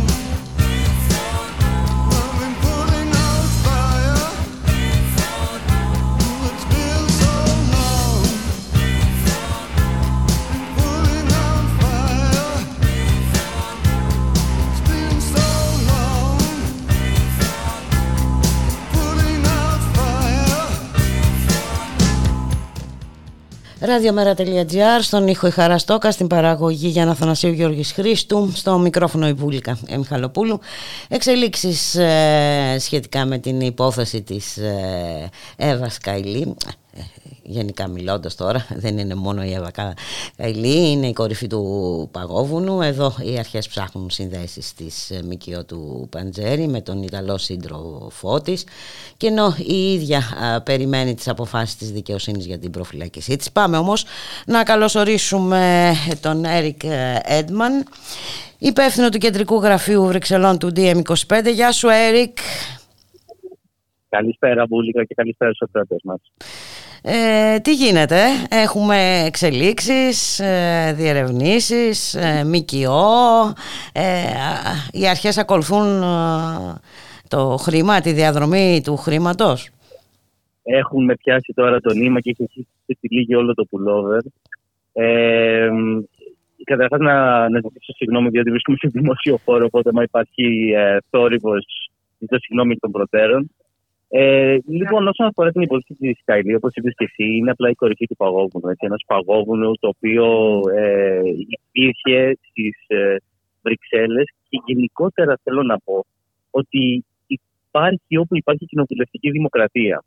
Mm-hmm. Διότι ένα από τα μεγάλα λάθη τα οποία πιστεύω έχουν γίνει στη δημιουργία του αφηγήματος γύρω από την υπόθεση της Καηλή είναι ότι αυτό είναι κάτι το οποίο υπάρχει γενετή στι βρυξελλε Ε, το πρόβλημα όντω είναι μεγαλύτερο στις Βρυξέλλε. στον θεσμό του Ευρωπαϊκού Κοινοβουλίου. Mm-hmm. Όντως είναι πρόβλημα εδώ. Αλλά όχι επειδή είναι ένα πρόβλημα το οποίο υπάρχει γενετή μέσα στο θεσμό του ευρωκοινοβουλιου Ε, το Ευρωκοινοβούλιο, σε σχέση με άλλα κοινοβούλια ε, στην υπόλοιπη Ευρώπη και στον κόσμο, έχει για παράδειγμα ένα μητρό διαφάνειας, το οποίο όντως χρησιμοποιείται από τους Ευρωβουλευτές. Σε αυτό το μητρό διαφάνειας καταγράφονται όλοι οι υλοποιήστε οι οποίοι έρχονται σε επαφή με τους Ευρωβουλευτές και καταγράφονται όλες οι διασκέψεις οι οποίες έχουν μαζί τους. Και αυτές οι πληροφορίες ε, είναι δημόσιες. Μπορείς να μπεις τώρα και να τις δεις. Το πρόβλημα με τους ευρωπαϊκούς θεσμούς είναι το εξής: Ότι κανείς δεν ενδιαφέρεται. Δεν ενδιαφέρονται οι εθνικές κυβερνήσεις, δεν ενδιαφέρονται οι πολίτες και ως εκ τούτου δεν ενδιαφέρονται και τα μέσα ενημέρωσης. Οπότε δεν υπάρχει επίβλεψη του τι κάνουν οι ευρωβουλευτές. Όχι, διότι, όχι, όχι επειδή αυτές οι πληροφορίες είναι κρυφές, αλλά επειδή κανείς δεν ενδιαφέρεται δεν να ψάξει. Δεν ασχολείται κανείς. Αυτό είναι το μεγαλύτερο πρόβλημα το οποίο δεν, το, δεν έχει συζητηθεί αυτές τις μέρες και πιστευω πρέπει να συζητηθεί διότι ε, έχουμε πολλά εργαλεία ήδη στα χέρια μας τα οποία μπορούν να χρησιμοποιηθούν ε, ενάντια στους ευρωβουλευτές που κάνουν κατάχρηση ε, της εξουσίας τους ε, αλλά απλά δεν το κάνουμε. Και αυτό πρέπει να συζητήσει περισσότερο, πιστεύω. Ναι, γιατί δεν ε, είναι και η πρώτη υπόθεση όμως πρέπει να πούμε, Έρικ. Όχι, δεν είναι η πρώτη. Ε, το φως της δημοσιότητας έχουν δει και άλλες ε, τέτοιες παρόμοιες ε, υποθέσεις. Έτσι και τώρα ε, ε, μπορεί να, μιλάμε για το θέμα με την ε, Εύα Καηλή αλλά μην ξεχνάμε ότι εδώ υπάρχει και το θέμα της ε, κυρίας ε, και οι, οι, συμφωνίες της με τη Pfizer σχετικά με τα εμβόλια κτλ. Που επίσης δεν γνωρίζει. υπάρχει Όπως και μια μυστικότητα. Υπάρχουν και οι αντίστοιχες από τα εθνικά μας κοινοβούλια. Εκεί θέλω να καταλήξω ότι αυτές οι υποθέσεις υπάρχουν όπου υπάρχει κοινοβουλευτική δημοκρατία και όπου υπάρχουν άνθρωποι με εξουσία. Ε, και το πρόβλημα λοιπόν με τις Βρυξέλλες είναι ότι δεν αισθάνεται κανείς υπεύθυνος να κυνηγήσει αυτές τις υποθέσεις. Ε, εκεί είναι που, που χάνεται το παιχνίδι τελείως. Οπότε υπάρχει μεγαλύτερη ελευθερία από τους ευρωβουλευτές ε, να κάνουν ε, τέτοιες κινήσεις. Ενώ σε αντίθεση με άλλα κοινοβούλια υπάρχει πολύ περισσότερη διαφάνεια. Οπότε, άμα υπήρχε το πολιτικό ενδιαφέρον και η πολιτική θέληση, ε, θα μπορούσε να είχαν γίνει πολύ περισσότερο στο Ευρωκοινοβούλιο ε, σε σχέση με άλλα κοινοβούλια τα οποία δεν έχουν το ίδιο επίπεδο διαφάνειας. Α πούμε, ένα από τα άλλα μεγάλα προβλήματα που έχουμε στο Ευρωκοινοβούλιο είναι ότι ε, έχει την απόλυτη εξουσία στο Ευρωκοινοβούλιο ε, το Ευρωπαϊκό Συντηρητικό Κόμμα. Το Ευρωπαϊκό Λαϊκό Κόμμα, όπως λέγεται. Έτσι, ή η ναι. συντηρητικη της Ευρώπης. Mm-hmm. Οι οποίοι δεν έχουν καμία όρεξη να ασχοληθούν με το θέμα της διαφάνειας. Ε, Οπότε το πρόβλημα δεν είναι το Ευρωκοινοβούλιο αυτό καθ' αυτό. Είναι το γεγονός ότι υπάρχει μια κυριαρχία των συντηρητικών στο Ευρωκοινοβούλιο και υπάρχει μια, μια γενική έλλειψη ενδιαφέροντος από τις εθνικές ε, κυβερνήσεις και από τους πολίτες της Ευρωπαϊκής Ένωσης ε, να ασχοληθούν με τα θέματα της Ευρώπης. Οπότε αφήνουμε το πεδίο ελεύθερο σε, στη Καηλή και στη ε, κάθε Καηλή. Ε, και στην Καηλή, αλλά εδώ από ό,τι βλέπουμε μπλέκονται και συνδικαλιστές. Ε, Ακριβώς. και δεν είναι μόνο το Κατάρ. Ε, δεν, μπορώ να, δεν μπορώ να πω ε, συγκεκριμένα ονόματα και πολιτικά κόμματα, διότι δεν θέλουμε να αποκαλύψουμε τις πηγές μας για προφανείς ε, αλλά γνωρίζουμε ότι κάποια προοδευτικά κόμματα ε, του Ευρωκοινοβουλίου φοβούνται πάρα, πάρα πολύ την υπόθεση του Μαρόκου. Το οποίο Μαρόκο εδώ και πολλά χρόνια είναι μία από τις χώρες όπως το Κατάρ, στο οποίο πηγαίνουν αποστολές του Ευρωκοινοβουλίου με ευρωβουλευτές κυρίως συντηρητικούς, ε, και πολλοί, ειδικά από την ε, ευρωβουλευτές της Γαλλίας και της Ισπανίας, ε, έχουν υπάρξει διάφορες υποθέσεις στα εθνικά μέσα ενημέρωσης των δύο αυτών χωρών, της Ισπανίας και της Γαλλίας δηλαδή, ε, για πιθανή πάλι. Ε, Πώς το λένε, ε, Εμπλοκή. Ε, υποθέσεις διαφθοράς. Διαφθοράς, διότι ε, το Μαρόκο, ειδικά με την Ισπανία, έχει την υπόθεση της Δυτικής Σαχάρας η οποία είναι μάλλον η τελευταία απικία της Αφρικής. Ε, μια, ένα κομμάτι ε, του, της Δυτικής Σαχάρας, το οποίο βρίσκεται υποκατοχή, υποκατοχή ε, από την κυβέρνηση του Μαρόκου. Ε, και ήταν πρώην απικία της Ισπανίας. Εκεί πέρα υπάρχουν οι άνθρωποι, οι σα, Σαουράμπι, ε, οι οποίοι έχουν ε, απομακρυνθεί από τα σπίτια τους, ζουν στη μέση της ερήμου ε, και το Μαρόκο υπάρχει υπάρχουν δυνατές ενδείξεις ότι έχει χρηματίσει ε, ευρωβουλευτές ε, για να υποστηρίξουν την θέση της κυβέρνησης του Μαρόκου και την υπόθεση της Σαχάρας.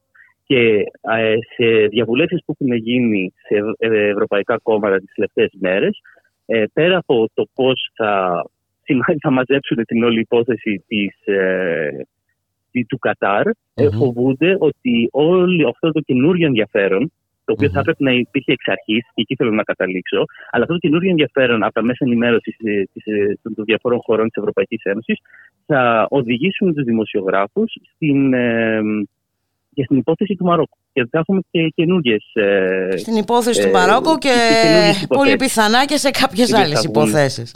Και πολύ πιθανά σε άλλες. Αλλά αυτό το οποίο μας έρχεται από ό,τι φαίνεται είναι το Μαρόκο. Μάλιστα. Και θα το συζητήσουμε νομίζω και στο μέλλον. Μάλιστα. Τώρα, ε, η κυρία Καηλή υποστήριξε ότι η, ακολουθούσε εντολές ε, της ε, Προέδρου του Ευρωπαϊκού Κοινοβουλίου. Ναι, έτσι υποστήριξε, όπως και επίσης ενώ της έγινε... Ε, ζητήθηκε από την ίδια να απομακρυνθεί από τη θέση της ε, όχι, όχι προέδρου, ε, vice president, πώς το λέμε, vice president, όπως είναι και η Σοφία Ισακοράφα στην Εθνική Βουλή, ε, το αντίστοιχο του Ευρωκοινοβουλίου, δεν δέχτηκε, διότι η θέση της κυρίας Καηλή αναγκαστικά πρέπει να είναι ότι είναι αυτό. Οπότε αυτή την θέση θα, θα ακολουθήσει μέσα στο τέλος και mm-hmm. με τα άτομα τα οποία έχουμε μιλήσει ε, προσωπικά από το γραφείο της mm υπάρχει γενικά αυτή η στάση ότι δεν ξέραμε τίποτα, ε, ότι όλα αυτά έχουν γίνει ξεκάθαρα υπό τις υποδείξεις του Ευρωκοινοβουλίου και ότι δεν υπάρχει κάτι παράνομο στην Μάλιστα. Τώρα, πώς αυτό μπορεί να οδηγήσει σε σακούλες με. Δεν είναι πλέον 600.000, δεν ξέρω αν το έχετε ακούσει. Είμαστε στο 1,2 εκατομμύρια ευρώ πλέον. Μάλιστα, 1,2. Ναι. Ε, δεν μπορώ να σας πω. Και στη συγκεκριμένη αυτή αλλά, ιστορία... Ναι, η στάση θα είναι αυτή. Ε, πόσοι εμπλέκονται, ε, πόσοι είναι αναμεμειγμένοι, Έρικ; Έχουμε, έχουμε τον πρόεδρο ενός μιας ΜΚΟ ε, Ιταλό και θα, θα, θα, εξηγήσω γιατί αναφέρω την ε, εθνικότητά του. Ε, Ιταλό, ο οποίος επίσης φαίνεται να είναι εμπλεγμένος στην όλη υπόθεση. Και γενικά βλέπουμε τις τελευταίες δύο-τρεις μέρες να ξαναβγαίνει στην επιφάνεια ένα συγχαμένο ε, ρατσιστικό αφήγημα εδώ στις Βρυξέλλες και γενικότερα στην Ευρώπη, το οποίο εστιάζει συγκεκριμένα στο γεγονός ότι η κυρία Καηλή είναι Ελληνίδα, στο ότι ο, ο, ο πρόεδρος της ΜΚΟ αυτή είναι Ιταλός και ότι ουσιαστικά δεν θα πρέπει να μας κάνει εντύπωση η εθνικότητα αυτών των ανθρώπων. Α, και ότι γενικά μάλιστα. έχουμε ένα πρόβλημα με την Νότια Ευρώπη και ότι το πρόβλημα Οι δεν είναι τεμπέληδες δηλαδή του το Νότου, πώς Ευρωκοινοβούλιο έχουμε και η ακούσει Ευρω- κατά Ακριβώς. καιρούς; Δεν είναι το πρόβλημα το Ευρωκοινοβούλιο, δεν είναι το πρόβλημα οι Βρυξέλλες, δεν είναι το πρόβλημα οι Ευρωβουλευτές και οι νόμοι της Ευρωπαϊκής Ένωσης. Το πρόβλημα είναι η Ελλάδα, η Ιταλία, η Μάλτα, όλες αυτές οι χώρες οι οποίες έχουν αυτή την αδυναμία προς τη διαφθορά. Ε, και αυτά δεν τα έχουμε ακούσει δυστυχώς μόνο από ανθρώπους που θα περιμέναμε να τα ακούσουμε, δηλαδή από ανθρώπους του συντηρητικού πολιτικού φάσματος. Ε, ε, από το συντηρητικό μέχρι το ακροδεξιό. Α, μάλιστα. Όχι, μα το έχουμε ακούσει και από το κόμμα των Πρασίνων, ε, το έχουμε ακούσει και από τους ε, σοσιαλδημοκράτες. Ε, και είναι κάτι το οποίο το θυμάμαι πάρα πολύ καλά από την περίοδο του 10 με 15. Ε, την περίοδο της διαπραγμάτευσης του ελληνικού χρέους κτλ. Είναι αυτό το αφήγημα ότι ε, αυτοί είναι οι Έλληνες, τι να κάνουμε, τεμπέληδες, διεφθαρμένοι κτλ. Και δυστυχώς το έχει, έχει ξαναρχίσει να, να ακούγεται. Ε, και βέβαια είναι ένα πολύ βολικό α, επιχείρημα για να μην α, αναδεικνύονται οι ευθύνες της Ευρωπαϊκής Ένωσης. Έτσι, γενικότερα του Ευρωκοινοβουλίου, όλων αυτών των, των, των, θεσμών, των υποτιθέμενων α, θεσμών. Το, το, το 10 με 15 ήταν για να καλύψουμε τους ε, τραπεζίτες, του διαφθαρμένους τραπεζίτες, τώρα είναι για να καλύψουμε τους διαφθαρμένους ευρωβουλευτές. Και όχι μόνο. Ε, αλλά πάντα ε, και και κυρίως για να μην ακουμπήσουμε την ουσία α, του θέματος. Ε, προφανώς. Έρικ έτσι. και εν πάση περιπτώσει ε, νομίζω ότι αυτό το μοντελάκι ε, δεν ε, αναμορφώνεται, δεν μεταρρυθμίζεται. Έτσι κάπου η, η αλήθεια είναι ότι φαίνεται βαθιά ριζωμένο. Και όπως είπα δυστυχώς όχι μόνο στο συντηρητικό κόσμο αλλά γενικότερα στην Ευρώπη Μάλιστα. Ε, τώρα καταλαβαίνουμε και τους υποστηριχτές έτσι, με πάθος του μένουμε ε, Ευρώπη. Υπάρχουν λόγοι σοβαροί ε, ε, για να μείνουν κάποιοι στην Ευρώπη. όχι βέβαια, δεν αφορά όλα. Κάποιοι οποίοι συμφωνούν με αυτή την ανάλυση. Ακόμα και αν έχει να κάνει την ίδια τη χώρα. Μάλιστα. Ε, δεν ξέρω αν θέλεις να προσθέσεις κάτι άλλο. Σε βλέπω πιεσμένο. Ξέρω ότι τρέχεις. Ε, είναι και άλλα ζητήματα βέβαια γιατί έχουμε ένα πόλεμο που συνεχίζεται. Σε λίγο θα κλείσει ένας χρόνος. Αποφάσεις για την προστασία των πολιτών της Ευρώπης από την ενεργειακή κρίση δεν λαμβάνονται και προφανώς από ό,τι βλέπουμε αυτή η κολυσιεργία θα κρατήσει πάρα πολύ. Δεν ξέρω μέχρι Δυστυχώς, πότε. Μπουλίκα, και, να μην, και να μην ήμουν πιεσμένος δεν υπάρχει κάτι καινούριο να προσθέσω σε αυτά που έχουμε ήδη πει. Αν θυμάσαι είχαμε πει ήδη από την Άνοιξη ότι οι κυρώσεις ενάντια στη Ρωσία θα έβγαιναν σε κέρδος για τον ε, ρωσικό προπολογισμό, όπως και έγινε. Mm-hmm. Λέγαμε ότι δεν θα υπάρξει πλαφόν, ε, διότι για άλλη μια φορά σε περίοδο κρίσης η λύση της Ευρωπαϊκής Ένωσης είναι η κάθε χώρα να γυρίσει στο εαυτό της και να βρει εθνικές λύσεις και να αφήσει τους πιο αδύναμους στο έλεος του Θεού, όπως και έγινε. Και από ό,τι φαίνεται αυτό ακόμα κρατάει έως την, ε, για, για τους επόμενους μήνες τουλάχιστον ότι ουσιαστικά η Γερμανία, η Ολλανδία, η Φιλανδία ε, θα βάζουν ε, βέτο σε κάποια ευρωπαϊκή, σε, σε, σε προσπάθειες ε, να δημιουργηθεί μια ευρωπαϊκή λύση για το πρόβλημα της της τιμής, της, τιμής του αερίου. Ε, και θα, και, του αερίου και της ενέργειας γενικότερα mm-hmm. και θα, θα, θα συνεχίσουν να, να εφαρμόζουν εθνικές λύσεις ε, βάζοντας βέτος σε οποιαδήποτε προσπάθεια διαμόρφωσης μιας ευρωπαϊκής λύσης, η οποία θα, ε, η οποία θα δυσκόλευε την, τη δικιά τους πολιτική στρατηγική. Μάλιστα. Ε, να σε ευχαριστήσω πάρα πολύ. Καλή συνέχεια σου εύχομαι και θα τα ξαναπούμε. σίγουρα. Αυτό είναι το μόνο σίγουρο. Ναι. να είσαι καλά. Για χαρά. Επίσης, επίσης. Καλή συνέχεια. Για χαρά.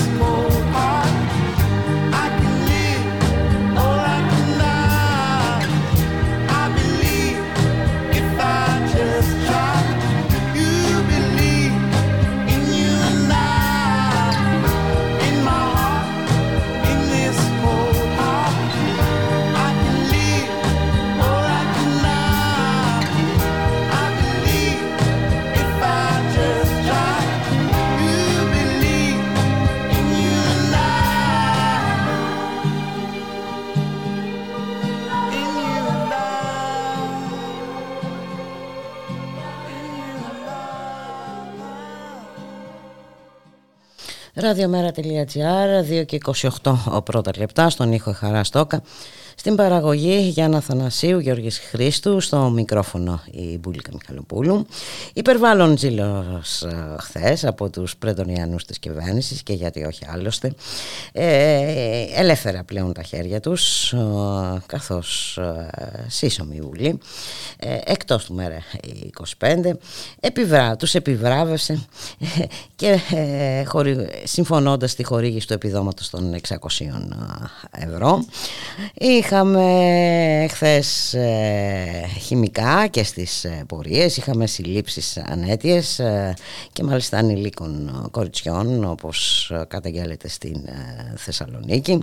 Σήμερα έχουμε νέες επιθέσεις στην νομική και στην ΑΣΟΕ, λιμένα εντελώς στα χέρια τους λοιπόν. Πάμε να τα συζητήσουμε όλα αυτά με τον Κώστα Ντάσκα, εκ των συντονιστών της Κεντρικής Επιτροπής του ΜΕΡΑ25. Γεια σου Κώστα, καλώς μεσημέρι.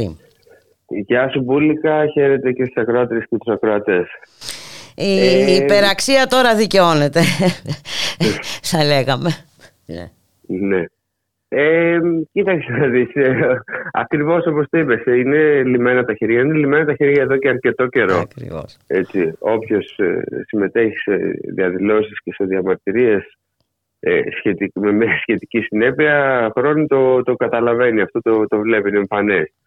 Ε, και πλέον ξεκάθαρα έχουμε περάσει στην κατηγορία εκείνων των χωρών οι οποίες ελέγχονταν ως προς τα ανθρώπινα δικαιώματα. Δηλαδή στην ομάδα, την όχι και τόσο περήφανη ομάδα ε, της Ουγγαρίας, της Τουρκίας, των χωρών οι οποίες ε, η αντιπολίτευση και, οποια, και οι διαφορετικές φιλετικές ομάδες και οι διαμαρτυρόμενοι γενικώ και πάρα πολλές ομάδες πληθυσμού είναι ε, άτυπα ε, εχθροί του κράτους και αντιμετωπίζονται ως τέτοιοι. Ε, το οποίο είναι μια μεταδημοκρατία. Ε, κουτσί, κολοβή, πάντως δημοκρατία κανονική δεν είναι. Δεν είναι. Αυτή δεν είναι. η εικόνα. Και για να έχουμε και το μέτρο και να τηρούμε και το μέτρο ε, είναι αρκετά δύσκολο να τηρήσει το μέτρο πλέον, διότι ε, ακούγεται και λίγο υπερφία, υπερφία ή τέλος πάντων ε, σε, σε, σύγκριση με την αντιμετώπιση που έχουν ομάδες πληθυσμού οι οποίες πλέον ε, θεωρείται λογικό από την αστυνομία να πυροβολούνται ε, στο κεφάλι χωρίς δεύτερη σκέψη. Ε, σαν, ως, ως να είχε λιγότερη αξία η ζωή τους όπως πολύ σωστά είπε και ο γραμματέας μας ο Γιάννης Βαρφάκης στη Βουλή ε, οι, οι ζωές αυτές μετράνε. Αυτό λοιπόν που πρέπει να κάνουμε νομίζω εμείς είναι να διατραμνώσουμε αυτό. Και όπως ε, χτες απέδειξε η μαζικότητα της, ε, της πορείας δεν είναι εύκολο. Δεν θα είναι εύκολο για αυτή την κυβέρνηση να περάσει ως δεδομένο ε, και ως λογικό το ότι κάποιες ζωές μετράνε λιγότερο. Η ελληνική κοινωνία δεν νομίζω ότι θα το αποδεχτεί αυτό και γι' αυτό το λόγο οι πολιτικές δυνάμεις έχουν μεγάλη ευθύνη ως προς το πώς τοποθετούνται σε αυτές τις κρίσιμες συγκυρίες. Δεν είναι λογικό εάν κάποιος θεωρεί τον εαυτό του δημοκράτη προοδευτικό αριστερό ε, σε αυτή τη δεδομένη χρονική συγκυρία να μην αναγνωρίζει τον τεράστιο κίνδυνο ε, του εκφασισμού, να μην αναγνωρίζει τον τεράστιο κίνδυνο ενός ε, σώματος ε, της ελληνικής διοίκησης το οποίο είναι πρακτικά αυτονομημένο και αυθαίρετο και, και ασίδωτο. Ναι, ανεξέλ, και ε, ανεξέλεκτο δε, και, και, και, μάλιστα ε, απαλλαγμένο από τον λογοδοτήσει. Έτσι. Ακριβώς. Ε. Και ο πρώτος ο οποίος θα έπρεπε να, να εξεγείρεται με αυτό είναι όσοι ε, πιστεύουν βαθιά ε, στην φιλελεύθερη υποτιθέμενη δημοκρατία και στη δυτική δημοκρατία, δυτικού τύπου δημοκρατία. Ε, δεν είναι δυνατόν να, να μην ε, δέχεται εντολές από κανέναν ουσιαστικά, να μην δέχεται έλεγχο από κανέναν ένα σώμα ή τα, ή τα μεμονωμένα μέλη κάποιου σώματος, τα οποία πλέον δεν είναι και τόσο μεμονωμένα. Είναι ο κανόνας αυτός. Και να έρθουμε λίγο στο επίδομα έτσι, των 600 ευρώ. Ε, που αξίζει, γιατί όλα έχουν το συμβολισμό τους και όλα έχουν ε, τη στόχευσή τους. Να θυμίσουμε ότι το εξήγηλε ο Κυριάκος Μητσοτάκης ε, την ημέρα ε, του πυροβολισμού στο κεφάλι του Κώστα Φραγκούλη, του 16χρονου Κώστα Φραγκούλη και μια μέρα πριν την ε, επέτειο από την δολοφονία του Αλέξανδρου Γρηγορόπουλου. Ε, αυτό λοιπόν το επίδομα των 600 ευρώ το οποίο ε, δεν κρίθηκε απαραίτητο ε, για άλλους ένστολους για άλλους που φοράνε στολή μάλλον έτσι όπως είναι οι, οι υγειονομικοί ας πούμε οι, ναι. αυτοί που εργάζονται στα νοσοκομεία. Ή δεν κρίθηκε σκόπιμο να δοθεί στους πυροσβέστες έτσι. Αυτό λοιπόν το επίδομα η χορήγηση του επιδόματος ψηφίστηκε από ΚΚΕ και ΣΥΡΙΖΑ. Με την... και θα ήθελα λίγο να δούμε το σκεπτικό. Γιατί ε, έτσι επιστρατεύτηκε το επιχείρημα ότι ε, είναι και αυτοί ε, εργαζόμενοι. εργαζόμενοι. Έτσι, και εν πάση περιπτώσει ε, αυτοί θα έλεγα εγώ δεν είναι εργαζόμενοι ούτε πολίτες. Πολίτες, εντάξει, είναι όργανο του κράτους. Έχουν ιδιαίτερα προνόμια και είναι εξουδοτημένοι να ασκούν βία και έχουν και μάλιστα τη μέγιστη θεσμική προστασία και με καταχρηστική ασυλία. Λοιπόν, πώς λοιπόν αυτοί οι συγκεκριμένοι μπορούν να ονομάζονται εργαζόμενοι, να εξισώνονται με όλους τους άλλους εργαζόμενους; Ναι. Καταρχάς αυτό, ενώ προσωπικά συμφωνώ με τη θεώρηση αυτή, αλλά ακόμα και αν δεν φτάσει κανείς τόσο βαθιά τη θεώρησή του, ως προς το ότι αν είναι εργαζόμενοι ή δεν είναι. Το αντικειμενικό είναι το ότι ε, εάν θέλεις να ενισχύσεις τα τα εισοδήματα κάποιου. Δηλαδή πρέπει να δούμε ποιος ήταν ο σκοπός. Αν ο σκοπός ναι. ήταν να ενισχυθεί η οικονομία και να ενισχυθούν τα εισοδήματα, προφανώς δεν ξεκινάει κανείς από τους ένστολους, ξεκινάει από τους χαμηλούς συνταξιούχους, ε, ξεκινάει από τους ανθρώπους που ζουν Στου οποίους, συγγνώμη που σε διακόπτω, επέλεξε να δώσει 250 ευρώ. Ακριβώς. Ε, ξεκινάει λοιπόν από αυτούς, ξεκινάει από τους ανθρώπους που ζουν με προνοιακά επιδόματα και που είναι νομίζω η πληθυσμιακή ομάδα που έχει χτυπηθεί περισσότερο από κάθε άλλη από την κρίση, διότι είναι τελείως μα τελείως ανελαστικό το, οι δαπάνες που έχουν άνθρωποι από νευροπαθείς, από ε, καρκινοπαθείς. Οι δαπάνες που έχει, έχει κανείς για την υγεία του, ειδικά όταν ε, είναι σε τέτοια κατάσταση που δεν μπορεί να δουλέψει και είναι με κάποιο επίδομα και είναι αρκετός κόσμος αυτός, mm-hmm. Ε, οδηγούνται ουσιαστικά στο θάνατο. Όταν με την ακρίβεια που έχουμε, οδηγούνται πρακτικά τέλος πάντων στο να, να είναι οριακή η επιβίωσή τους. Ε, Καθώς και οι άνθρωποι που είναι με τον ε, κατώτερο μισθό. Ε, ειδικά αν έχουν και οικογένεια, αλλά ακόμα και η οικογένεια να μην έχει, με τέτοια ακρίβεια είναι πάρα, πάρα πολύ δύσκολο. Αν λοιπόν η κυβέρνηση είχε αυτό το σκεπτικό, ε, θα έπρεπε να κάνει αυτόματη τη αριθμική αναπροσαρμογή, όπως προτείνουμε εδώ και πάρα πολύ καιρό, πάλι μέσα στη μοναξιά μας, εμείς ως μέρα 25. Ε, τα λέμε και δεν τα υποστηρίζει κανένας μέσα στο, στο κοινοβούλιο, ε, ακόμα και από τις αντιπολιτευτικέ δυνάμεις, δυστυχώς. Ε, αν λοιπόν ο στόχος ήταν ε, οικονομικός, θα ήταν ε, κάτι τέτοιο το καλύτερο και όχι κάποια επιδόματα που εν φιλάνθρωπου ηγεμόνα η κυβέρνηση. Γενικά δηλαδή η επιδοματική πολιτική, είναι κάτι το, το οποίο στο οποίο είμαστε αντίθετοι. Αλλά στην προκειμένη περίπτωση δεν γίνεται να μην καταλαβαίνει κανένας ότι παίζει ρόλο ο συμβολισμός και έχω την εντύπωση ότι το διάβασα σωστά, γιατί το διάβασα λίγο διαγώνια. Στην αιτιολογική έκθεση για αυτό το νομοθέτημα ε, αναφέρεται το ότι οι, οι λιμενικοί πρέπει να πάρουν αυτό το πόνους επειδή αντιμετωπίζουν το πρόβλημα της παράνομης και οι αστυνομικοί επειδή ε, αντιμετώπισαν το πρόβλημα της πανδημίας. Ως επιβράβευση λοιπόν δίνεται. Ναι. Το οποίο το κάνει ακόμα χειρότερο, διότι και, ο και ακόμα, κάνει ακόμα χειρότερο για τις δυνάμεις της υπόλοιπης της αντιπολίτευσης που το υπερψήφισαν, διότι είναι σαφές ότι δεν είναι κάποια ενίσχυση ε, γενικά για κάποιους εργαζόμενους, είναι ειδικά για δύο συγκεκριμένους... Για τις υπηρεσίες που προσέφεραν. Έτσι. Από τους μεν, λοιπόν, στους μεν ε, ε, λιμενικούς ε, για την αντιμετώπιση του προσφυγικού που βλέπουμε ότι σε όλη την Ευρώπη πλέον έχει γίνει γνωστό ε, η ιστορία των pushbacks, αυτή η τροπιαστική ιστορία των pushbacks. Έτσι. Από τη μία και από την άλλη ε, με την αστυνομία και ο, ο ρόλος που έπαιξε στην πανδημία του αντί να ε, βοηθάει να κατευνάζει τα πνεύματα ήταν αυτή η οποία έκανε το ποτέ να ξεχυλήσει για τον κόσμο όπως θυμόμαστε με την ε, Νέα Σμύρνη, αλλά και όχι μόνο. Βλέπουμε δηλαδή μια τεράστια αυθαιρεσία. Αυτό λοιπόν που λέμε είναι ότι η οικονομική ενίσχυση, για να μην υπάρχει μια ε, ε, παρεξήγηση από την άλλη, από την αντίστροφη πλευρά. Έτσι. Η οικονομική ενίσχυση πρώτα απ' όλα χρειάζεται ε, να γίνει οριζόντια, διότι η ακρίβεια οριζόντια έχει χτυπήσει τον κόσμο και με προτεραιότητα τα χαμηλότερα εισοδήματα και την ανάγκη.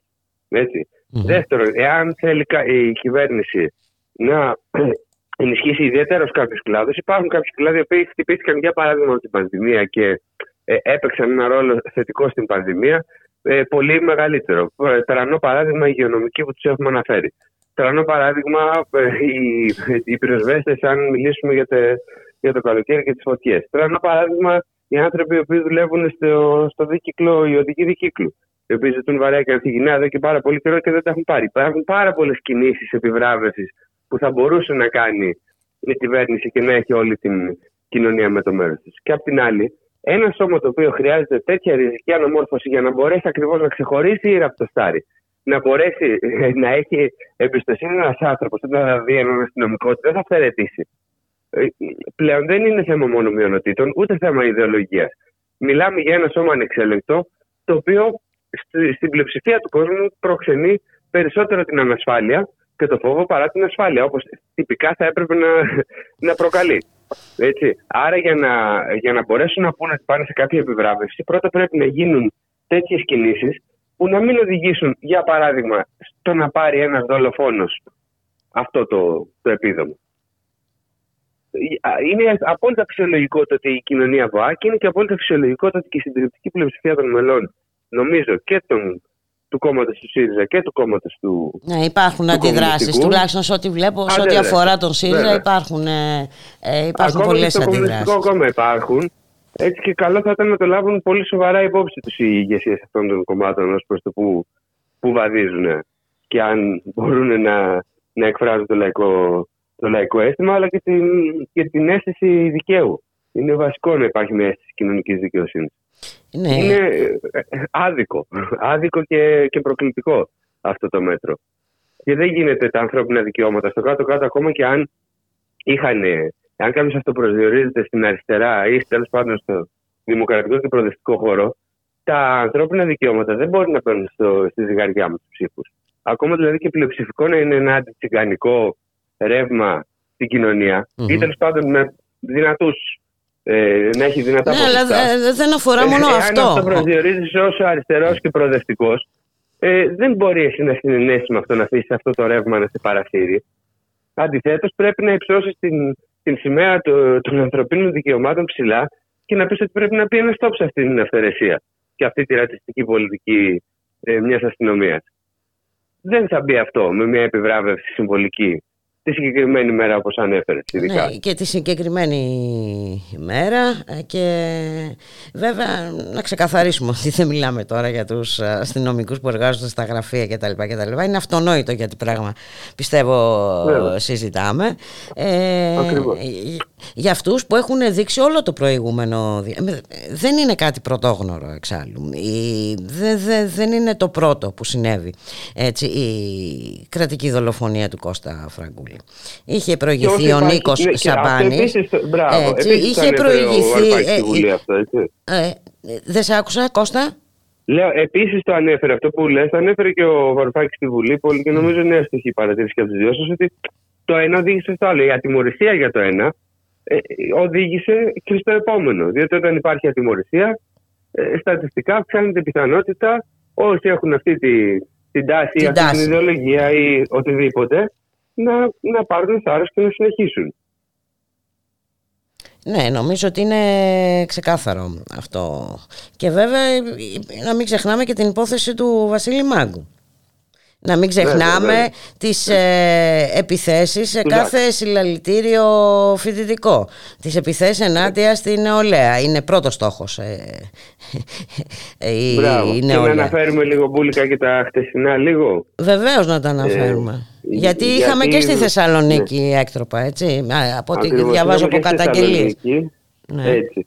Και, αλλά και στην Αθήνα είχαμε ανέτειε συλλήψει, τις οποίες ήμασταν μπροστά. Ε, ανέτειε προσαγωγές τέλος πάντων δεν κατέληξαν σε συλλήψεις.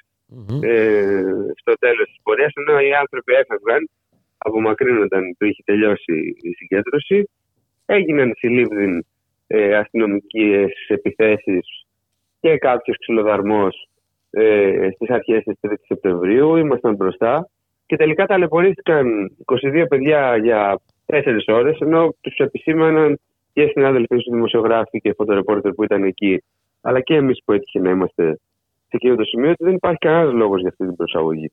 Παρ' όλα αυτά, ανέτεια, μόνο και μόνο για τα ταλαιπωρία ε, και για να γυρίσουμε με κάποια τρόπια. Εντάξει, και μόνο και μόνο για να δείξουν ποιος έχει τη δύναμη τώρα. αυτό, αυτό, να γυρίσουμε με κάποια τρόπια πίσω στη βάση. Α πούμε ότι φέραμε αυτούς τους 22. Μάλιστα.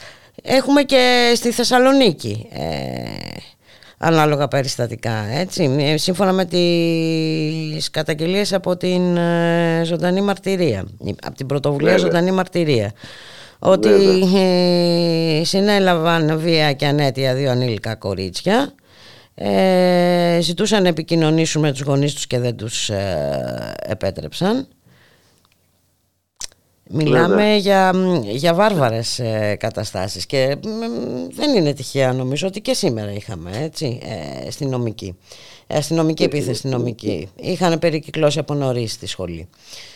Ναι, και στην ΑΣΟΕ επίθεση. Είναι, πρέπει να μπει ένα φρένο σε αυτή την πολιτική και αυτό το φρένο δεν θα μπει εάν έχουν τη λογική οι αριστερές δυνάμεις ή τέλος πάντων οι προοδευτικές και δημοκρατικές του κατευνασμού ε, του κατευνασμού της οποιαδήποτε πληθυσμιακής ομάδας ή της εξαγοράς. Δεν μπορείς να έχεις αυτή τη λογική. Αυτές οι λογικές δεν είναι εκτός πλαισίου δημοκρατίας και πρέπει με κάθε τρόπο να τις ε, αντιμετωπίζουν ε, όσες και όσοι θεωρούν ότι είναι από την δημοκρατική πλευρά ε, του φάσματος. Δεν αντιμετωπίζονται μόνο με λόγια αλλά και με, και με πράξεις. Πρέπει δηλαδή, ήταν, ήταν λυπηρό πάνω απ' όλα ήταν λυπηρό ναι, αυτή η στάση των. Ε, ε, επανέρχομαι, αλλά νομίζω είναι, εκφράζει πολύ κόσμο αυτό. Ήταν πολύ λυπηρό τα κόμματα ε, της αντιπολίτευσης πλην του, του ΜΕΡΑ25 να έχουν διαφορετικές τοποθετήσεις όπου στυλιτεύανε κάποια φαινόμενα και όταν έρθει η ώρα της κρίσης να ψηφίσουν, να ψηφίσουν διαφορετικά από αυτό το οποίο υποστήριξαν από το βήμα της Βουλής μόνο για ψηφοδηρικούς λόγους. Είναι λυπηρό. Ε, είναι λυπηρό από τη μια, είναι ελπιδοφόρο από την άλλη ότι και χθες τις πορείες είχαν κατέβει και μέλη του, ε, του ΣΥΡΙΖΑ και μέλη του ΚΚΕ. Έτσι. Κώστα μας ακούς; Α, ε, ε, είχαμε ε, διακοπή της συνομιλίας, δεν πειράζει. Νομίζω ότι η συζήτηση είχε ε, ολοκληρωθεί. Ε, πάμε για ένα τραγούδι.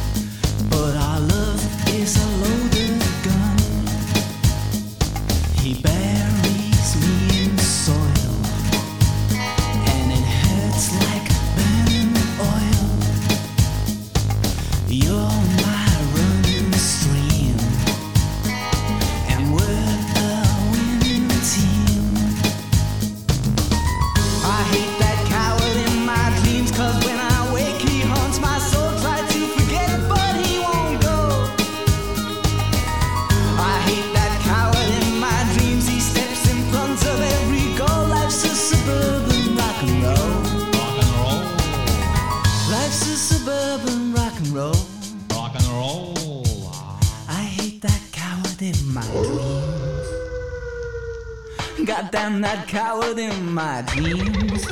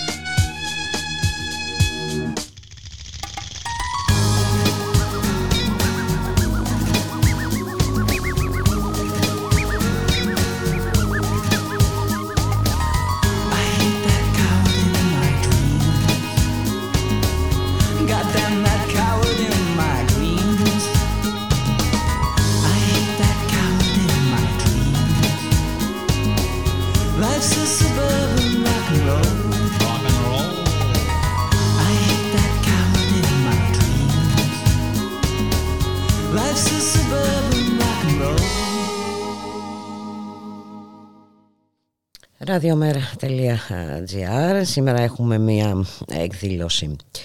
Στις 7 η ώρα στο Πάτιο Πανεπιστήμιο. Ε, εκδήλωση που διοργανώνει η Λαϊκή Ενότητα Ανυπότακτη Αριστερά με θέμα ακρίβεια, ενεργειακή φτώχεια και αντιστάσεις Ευρώπη και Ελλάδα. Ομιλητές, ο οικονομολόγος και καθηγητής Πανεπιστημίου στο Λονδίνο Κώστας Λαπαβίτσας ο οικονομολόγος και συνάδελφος Λεωνίδας Βατικιώτης και ο ψυχίατρος στο Παρίσι Μανώλης Κοζαδινός.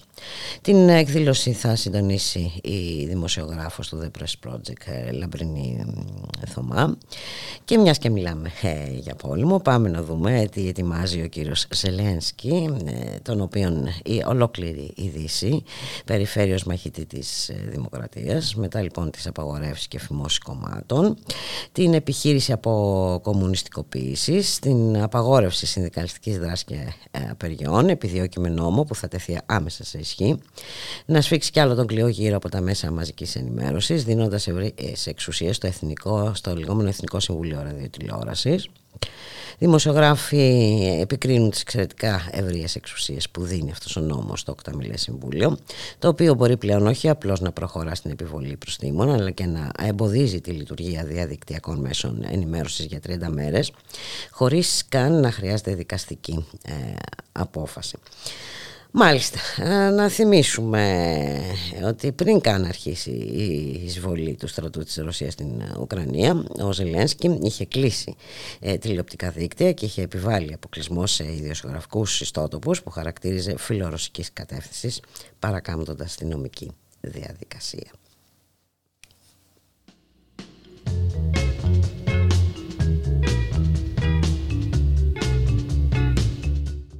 Και ήρθε η ώρα να σας αποχαιρετήσουμε, να σας ευχηθούμε να είσαστε όλες και όλοι καλά. Καλώς εχόταν των πραγμάτων. Θα τα ξαναπούμε αύριο στη μία. Γεια χαρά.